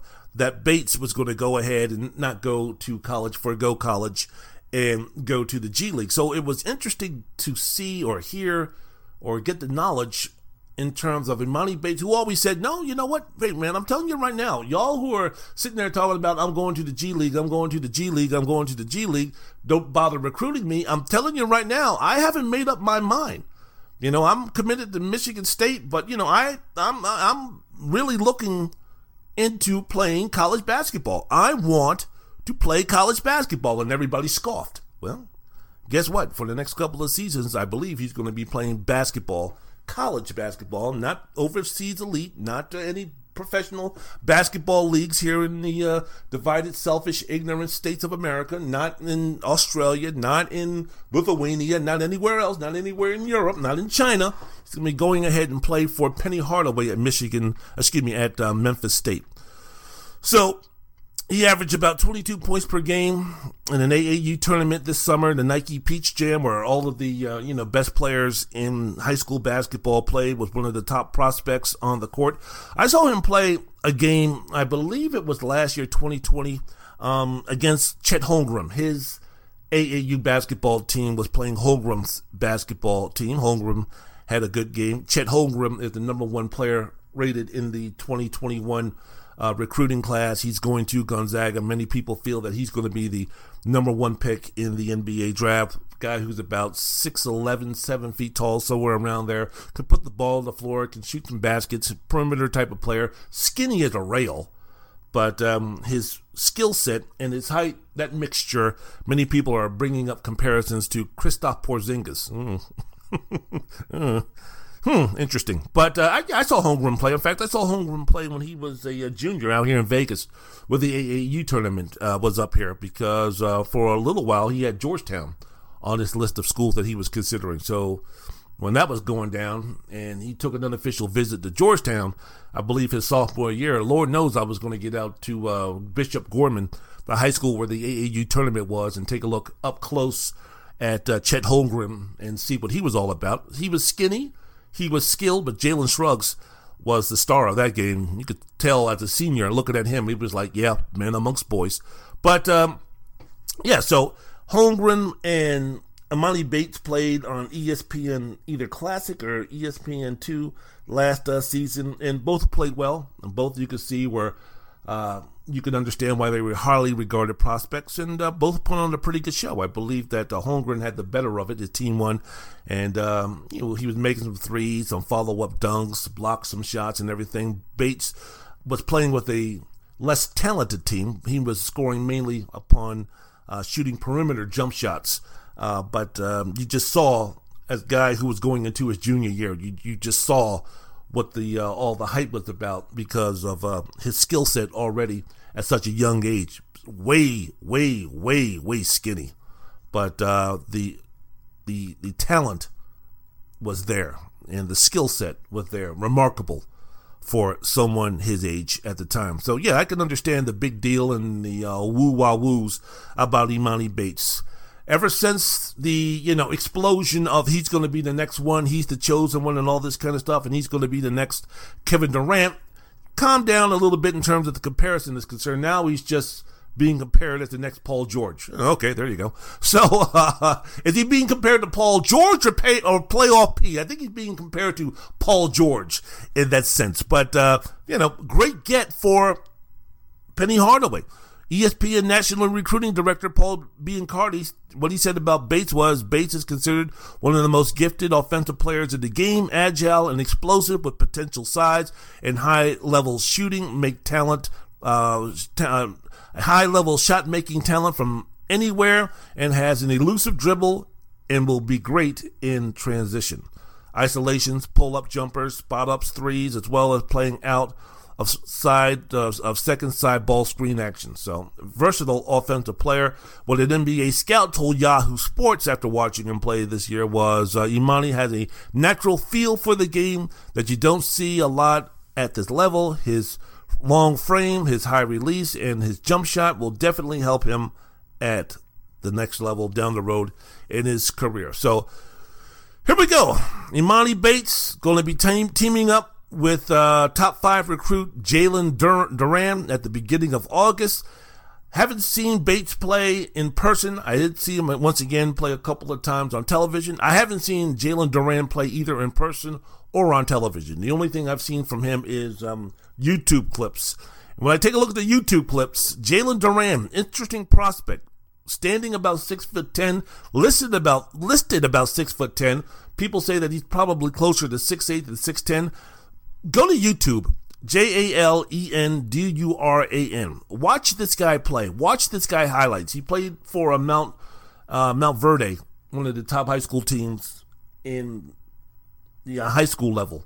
One of these, uh, you know, basketball making factories at the high school level. So uh, watch him play. Watch the highlights of this guy, and try to deduce exactly what what can this guy do besides dunk, physically dominate, and, and, and do other things. Look at the competition that he's playing against, or look at the look at the size of the players that he's playing against. It's like a really good, it's like a really good athletic grown man playing with his little sons out in the backyard. I mean, just physically, he's just dominating them. He's just backing them in. He, they showed a couple of fadeaway jump shots from about eight feet, ten feet, and such. But uh, for the most part, it's like, man, I, I really don't know how that skill set is going to translate from the highlights that I'm seeing because all he's doing is he's just overpowering little kids.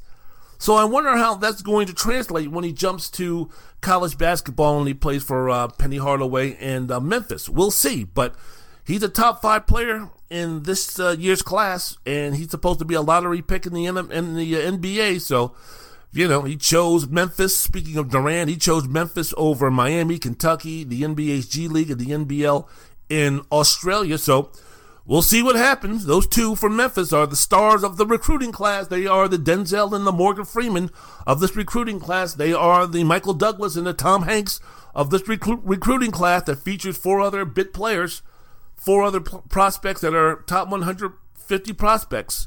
So, for the second time in three years, Penny Hardaway, who went from grassroots junior high basketball, just helping out a friend, when that friend passed away because of cancer, he took over that team in junior high school.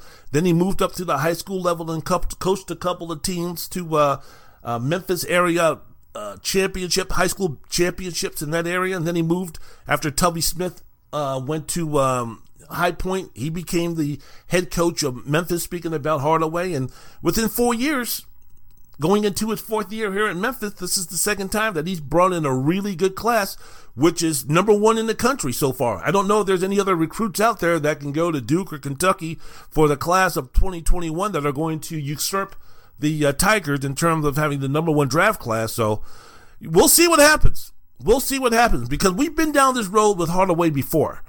As I mentioned before, second time in three years he's had the number one class, number one recruiting class in the country. In 2019, he had a seven prospect class that had two five stars, five four stars uh, recruits, and that's according to the 24 7 recruiting. You remember the whole James Wiseman deal, top recruit in the nation, Precious Achiuwa, top 15, Boogie Ellis, who at one time after decommitting to Duke was considering Georgetown. Damn it. He went uh, to Memphis. He was top 40. DJ Jeffries was a top 50 recruit. Leonard uh, Lester Quinones, Malcolm Dandridge, Damion Baugh, who was considering Georgetown, Damion Baugh. but uh, all these guys decided that they were going to go play for Memphis for the 2019-2020 season and everybody was talking about hey man you know what memphis could be a dark horse to win the national championship and you know this is going to be a situation where all right out the bat that memphis is going to be one of the most talented teams in the country and you brought up comparisons and people were bringing up comparisons and discussions about that this the new fab five when webber and jalen rose and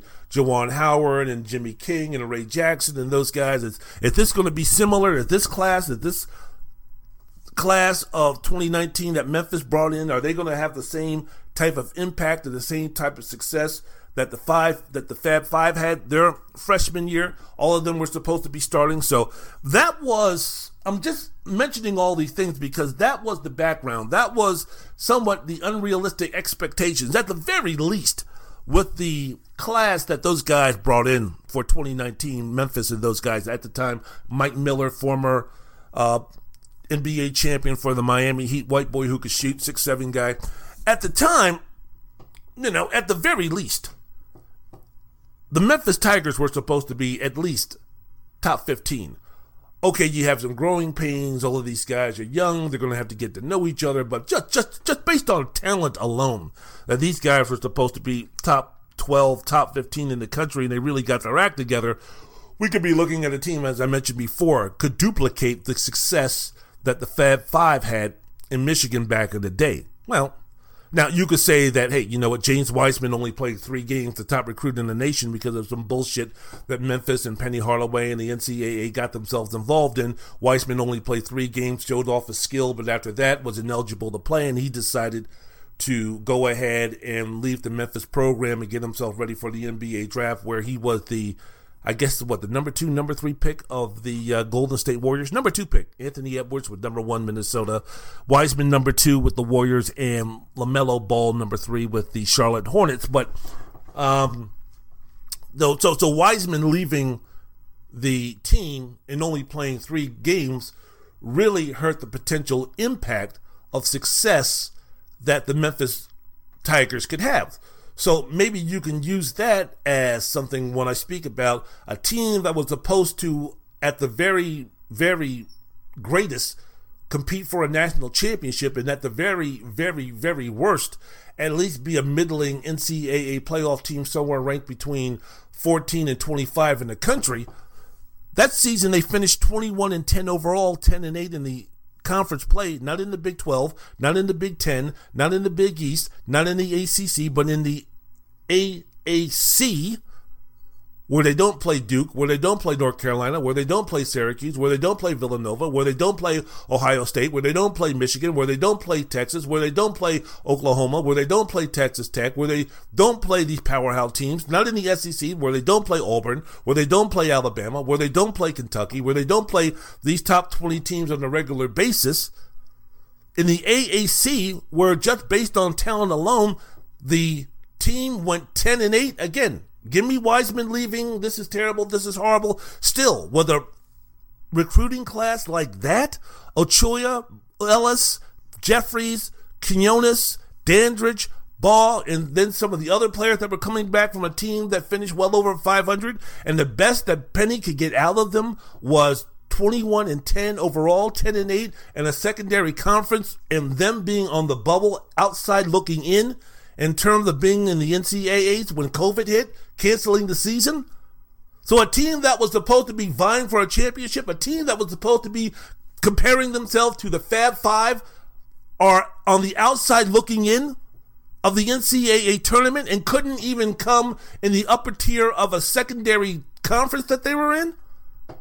Disappointing, unacceptable, inexcusable if you're t- Penny Hardaway. I don't give a damn about what happened to James Wiseman. Teams they lost to that year SMU, Florida, South Florida, Tulsa, and Georgia. They were 2 and 3 against ranked teams that season with that talent. And they lost to Oregon, I think, with Wiseman playing. With that talent, that's the best that they can do? Interesting. So when people again are starting to talk about Penny Hardaway's brought in this great class, he's got Emoni Bates and Jalen Duren, and you know now we have to reconfigure what the top preseason top 10, top 15, top 20 are going to look like because now Memphis, with this impactful player, definitely has got to be up there. I don't know. I don't know because I don't know how great Penny Hardaway can coach. No, no, no, no, no, don't get me wrong here on Wendell's World of Sports, the podcast with yours truly, Wendell Wallace. I'm not saying Penny Hardaway should be fired. I'm not saying anything like that, but I'm just interested here because now Penny Hardaway is starting to recruit like John Calipari in Kentucky, like Mike Krzyzewski in Duke back in the day. But all of a sudden, but now, but but so far, he hasn't had the type of success with those recruiting classes that Coach K and Calipari had with their classes. But that comes down to coaching. So uh, uh, before we just start, you know, dancing in the street like Martha and the Vandellas or dancing on the ceiling like Lionel Richie, and, uh, you know, folks down in Beale Street, you know, start doing the boogaloo and going over to the uh, Stax Museum and uh, start playing uh, some Otis Redding and some Carla Thomas and Rufus Thomas and Booker T and the MG hits to be dancing up and down McLemore Avenue let's calm down a little bit and just say, you know what, Penny, you're still in the stage where you have to prove it. Fourth year as a coach in college basketball, of course, he's not going to have the same success as a Krzyzewski or a Calipari or a Roy Williams or a Jay Wright or a Bill Self has. All of those guys at one point during their tenure, during their Hall of Fame college basketball coaching careers, faced a little adversity. even with the talent that they had, even if they had great talent, that those guys didn't meet expectations in terms of what the talent was supposed to bring to them. So this is not a referendum for me to start saying Penny Hardaway needs to be fired. This is just me saying to the folks out there in Memphis, slow down a little bit on your, you know, Memphis, Memphis, Memphis, Memphis. The uh, city of Memphis, Tennessee, is a huge, very passionate college basketball uh, city, without question. So just want to just calm them down a little bit and just kind of think about, you know, hey man, you know, we, we have kind of been down this road before in terms of, man, we've got this great player coming in in Wiseman. And, you know, he had that relationship with Penny Hardaway and he speaks highly of Penny. And they come in and get Achiuwa and they get, come in and get Boogie Ellis. They stole him from Duke and all these type of things and DJ Jeffries and all this stuff. Two years later, the team that was supposed to be as a, as, as a, as a freshman, that freshman class that was supposed to be impactful in terms of making their imprint in college basketball, winning tournament champions, winning conference championships, finishing, you know, in the upper echelon of the top 25 teams, making that move, making that groove, making those steps to become uh, elite, an elite college basketball program.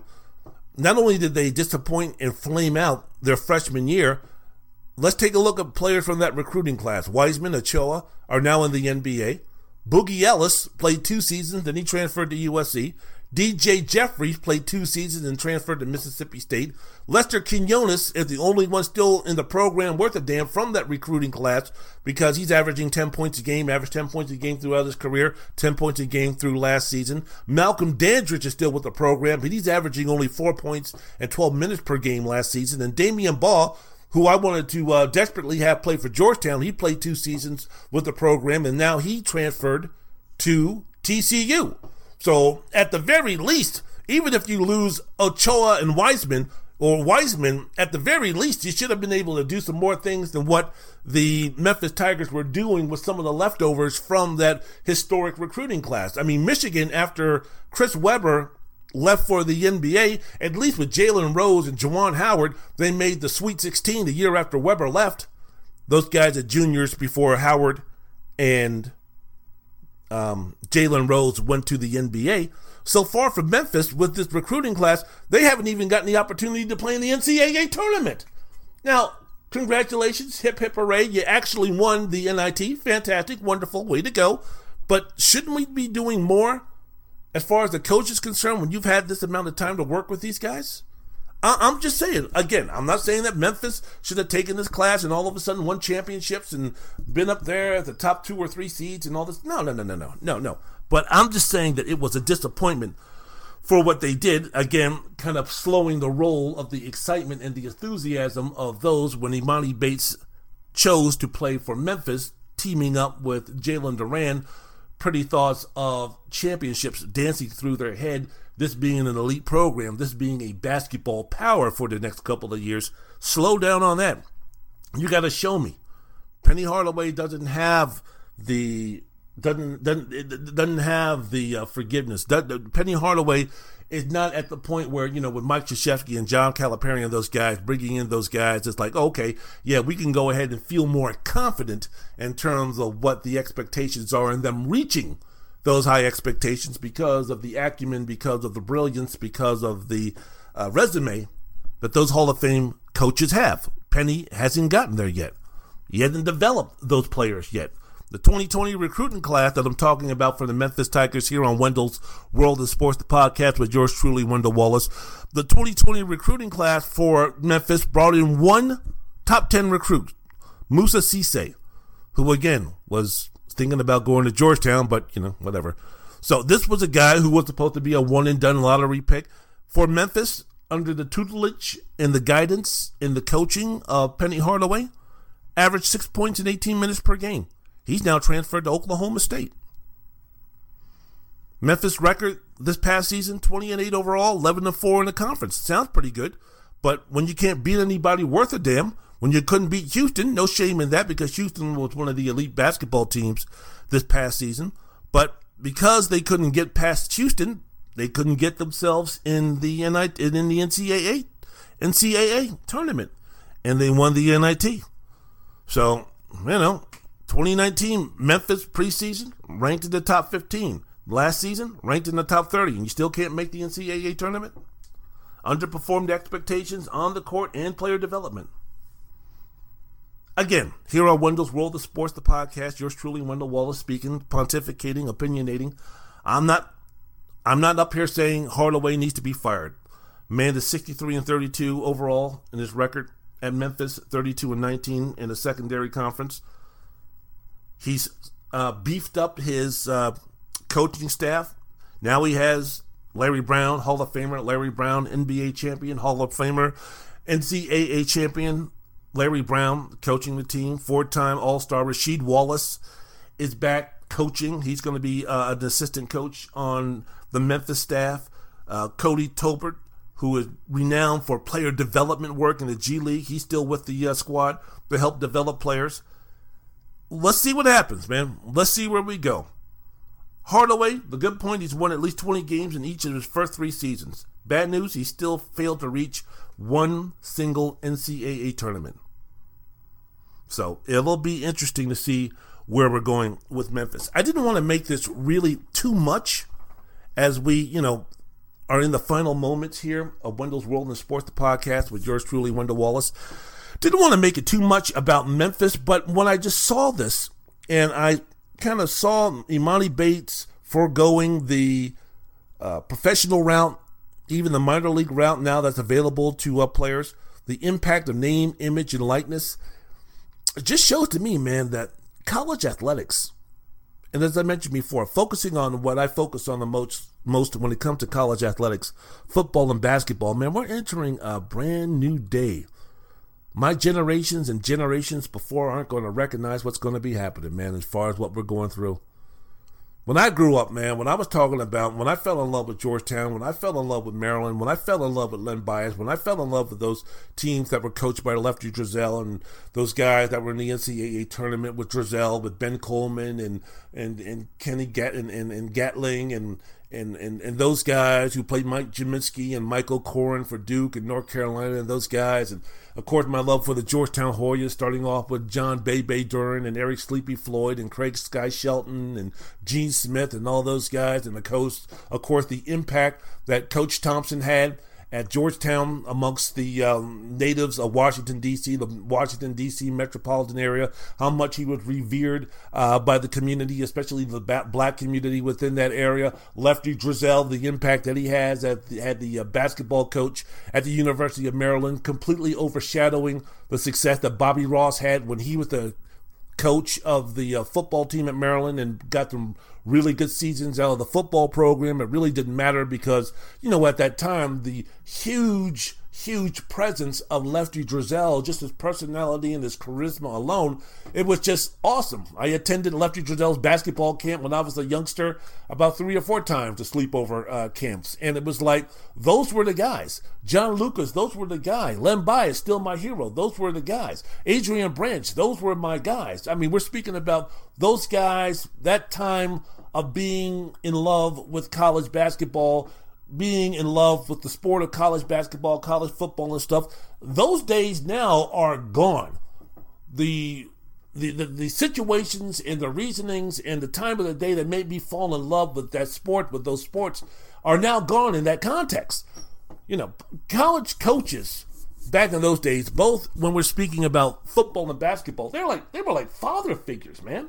They were legendary father figures when you're speaking about, you know, the responsibilities that they played in, you know, helping a student athlete become a responsible, mature, productive, positive, shining example of a human being with a college degree after four years, at least three years, that type of thing. College coaches were almost required to become second fathers or father like figures in their life. That was one of the main things about the reason why those players, those great players, those five star players, those highly ranked players would want to go to those schools. Yes, it was the fact that hey, you know what, these guys can uh, get me into the uh, NFL and the NBA, all these type of things. But it was the opportunity to learn from those guys, to grow from those guys. It was the presence of their family members saying, "Look, we want you to go to that school and play for that coach because not only is he going to get you ready for the NFL or for the NBA, you're going to become a better man, you're going to become a better person, and if you stay long enough, you're going to get yourself a degree to get yourself a strong foundation." For when football and basketball playing for those sports is no longer available to you. So you had legendary football and basketball coaches, man, like Eddie Robinson at Grambling and Joe Paterno at Penn State, Clarence Big House Gaines at Winston, Winston, Winston Salem State. You had Woody Hayes at Ohio State. Excuse me, John McLendon, John Wooden, Bobby Knight, Bud Wilkinson, Dean Smith, uh, Paul Paul Bear Bryant, John Cheney, Tom Osborne, Coach Krzyzewski, my coach John Thompson, Ray Meyer of DePaul. All of these coaches were just bigger than life figures who, you know, you dream what to play for these guys. If you were a young guy, I mean, when I was growing up, my dream was to play for the LA Lakers because I love Magic Johnson, but my ultimate dream was to play for John Thompson at Georgetown University or Lefty Driesell over at Maryland. That was the deal. And you had players who actually had the skill and the talent to be able to have that opportunity to play for a Big House Gaines, to play for a Woody Hayes, to play for a Coach K, to play for a Dean Smith, to play for a Joe Paterno, to play for an Eddie Robinson, to play for a Bob Knight. I mean, that was the deal. When you're in Indiana and you're a high school basketball star, yeah, playing for Bob Knight with the bees knees. This generation, that stuff is no longer, that stuff doesn't happen anymore. Doesn't, doesn't uh, deal anymore. No one cares about that stuff anymore coaches well renowned for their wisdom, their moral fiber and character, convictions that played a major role in the maturation and and the growth and development of their players, their people, as well as great athletes. That shit doesn't happen anymore. Players and the family members, the guardians, whoever, they don't give a damn about that shit anymore. John Wooden's pyramid of success, they don't care. John Thompson, when you walked into his uh, to his office, you had a basketball with no air in it because his message was don't let six inches of air control your life, that type of thing. Don't let the basketball control your life long term. Uh, players don't want to hear that now. And more importantly, parents don't want to hear that now. Guardians don't want to hear that now. You know, th- that stuff just doesn't resonate anymore. John Thompson, John Wooden, John Cheney, all these guys, if they had that same message that we fell in love with today, if they brought that to this generation, they ain't getting, they're not going to have the same success. Bear Bryant ain't going to have the same success. Tom Morris Osborne isn't going to have the same success. Why do you think coaches like Roy Williams is getting out of the business right now? Why do you think Coach K is going to go one more season and then that's it? Because now the idea of forming relationships, now the idea of trying to help young men, mature people, and all that kind of stuff, that shit no longer works. That shit's no longer a, a, a big deal for these five star, high end, one and done, highly rated basketball players and these, you know, highly rated football players. Just, just not happening anymore. So, you know, back when I was growing up, hey man, you had like, you know, um, Ralph Sampson and Patrick Ewing and Christian Laettner and Danny Manning and Tim Duncan, Grant Hill, David Robinson, Chris Mullin, Larry Johnson. I mean, all these guys, for the most part, some of these guys were I say when I was growing up. But, you know, for my generation and maybe for a generation afterwards, I mean, as I mentioned before, Ralph Sampson, three time player of the year? That's not happening now. Ralph Sampson ain't going to be dominating college basketball. A player like Ralph Sampson ain't going to be dominating college basketball for four years. A player like Patrick Ewing, who dominated college basketball for four years, he ain't going to stick around anymore. Christian Laettner, who had already won a championship by what his sophomore and junior year, he's not sticking around. Danny Manning, who at 6'11 was considered, you know, the next you know, generational great basketball player because at 6'11 he could dribble, he could shoot, he could play point guard, or he could you know, do all these type of things. I mean, he wasn't he he wasn't going to be sticking around. Uh, Danny Manning of today, he ain't sticking around for four years. So you know, same thing with Tim Duncan, who could have left and could have been a number one pick after his sophomore year. He's not staying around a number two year, another two years if that's going to be the deal. So this is just a new way of college athletics, and it brings me all the way back to Penny Hardaway in terms of, hey, look, man, Emoni Bates, if this was the generation of the 1980s or the 1990s, somewhere around there, do you really think Emoni Bates and Jalen Duren are going to be playing for Penny Hardaway? No, of course not. They're going to be playing for a Bill Self. They're going to be playing for a Mike Krzyzewski. They're going to be playing for a coach where it's kind of like, I'm interested in forming a relationship. Their parents, their guardians are going to be looking for a coach and looking for a program that's going to be garnering relationships to help them grow as human beings.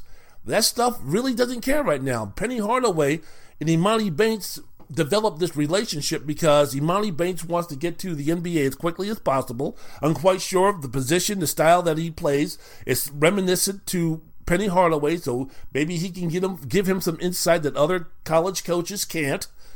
And with the name, image, and likeness, I'm quite sure that FedEx and others, big businesses and boosters around that area, made it plausible for him to ignore the million dollar plus offer that the G League and other professional leagues were going to be offering him.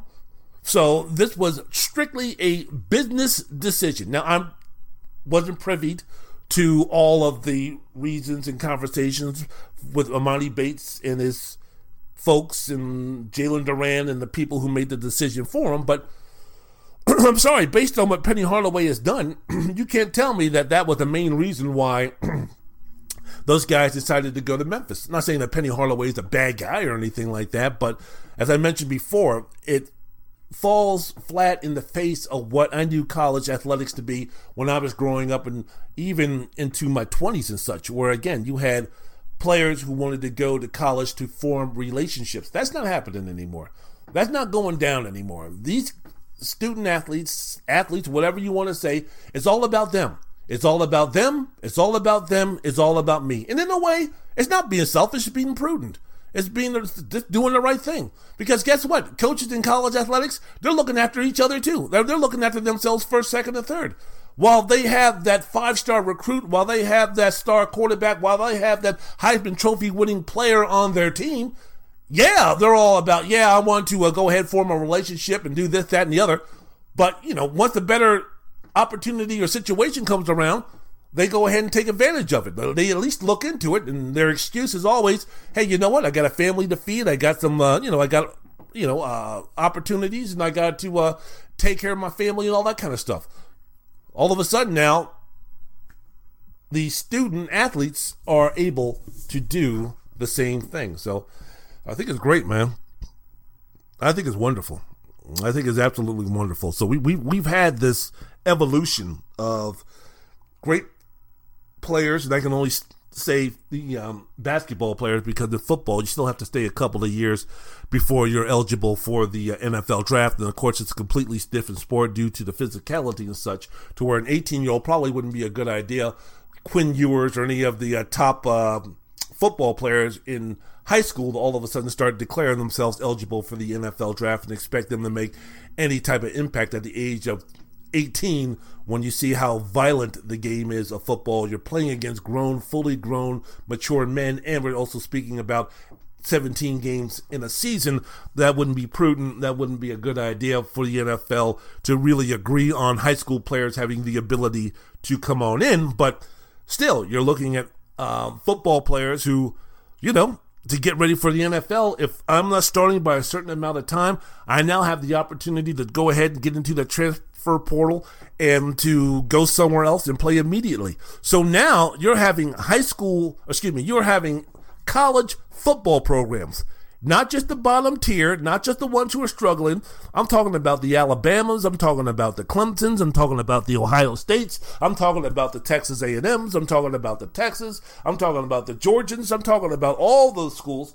All of a sudden now they're having some of those recruiters that are on their staff. Hey, we need to go ahead and take a look and see what's happening with the offensive guard over at uh, Tennessee. We need to find out what's happening with the running back over in Michigan State. We need to find out what's happening with the wide receiver and tight end over at um, uh, Georgia Tech or Wake Forest. Because if I hear any type of grumbling, if there's word through the grapevine that there might be some moaning and groaning, instead of going out and trying to get some recruit from high school who might redshirt and take a while for him to get going, we can go ahead and start recruiting some of the disgruntled players from other teams who are, you know, who might be looking to transfer because they're not starting for day one, or they feel that their coach is not work, using them correctly, or they feel like their coach is hampering their opportunity and development to uh, get ready for the NFL. That's what it's become now in college football. There's almost like a second wave of recruiting. Before, you went ahead and you recruited the high schools, you recruited junior college. Now, you can, now it, it, you, you almost have to.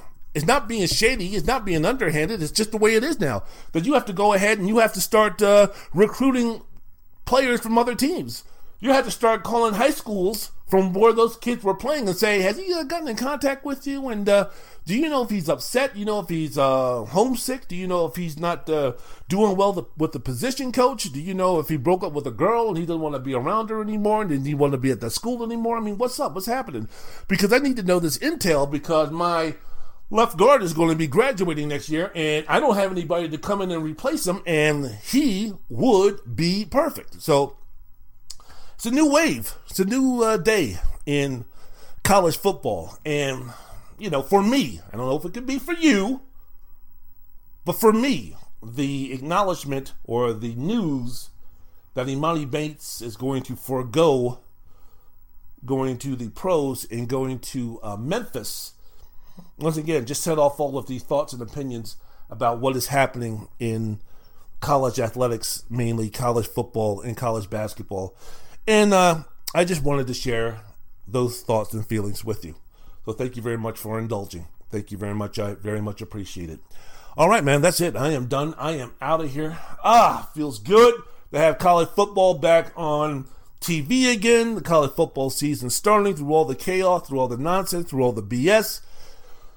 It's always good to be speaking about sports in terms of college football, the NFL right around the corner, my dis- yearly discussion about how the Little League and how it's um, the Little League World Series and how we exploit those kids. A yearly thing with me. Got to get it off my chest. And speaking about what's happening in college athletics, triggered by the news that Emoni Bates is going to be playing, not for not for Bill Self, not for Jay Wright, not for a championship winning coach or Hall of Fame coach or anything like that.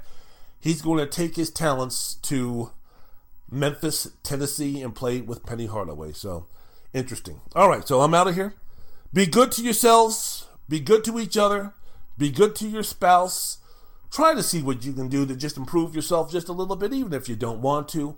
Do something, learn something, read something, watch something that can um, make you a better person for someone that you love, someone that you care about. I'm going to get out of here with the ending of the great Ray Charles, Brother Ray, whose uh, music I've been uh, bumping to and boogalooing to and funky chickening to and kid and playing to throughout the breaks here. So, yeah, I've got a woman way over town that's good to me. My podcast is good to me. You're good to me. Life is good to me. The Lord is good to me. Good feelings is good to me. So I'm out. I'm good. I'm gone. Wendell's World is Sports. Brother Ray. Brother Ray Charles. Get down and funky with it.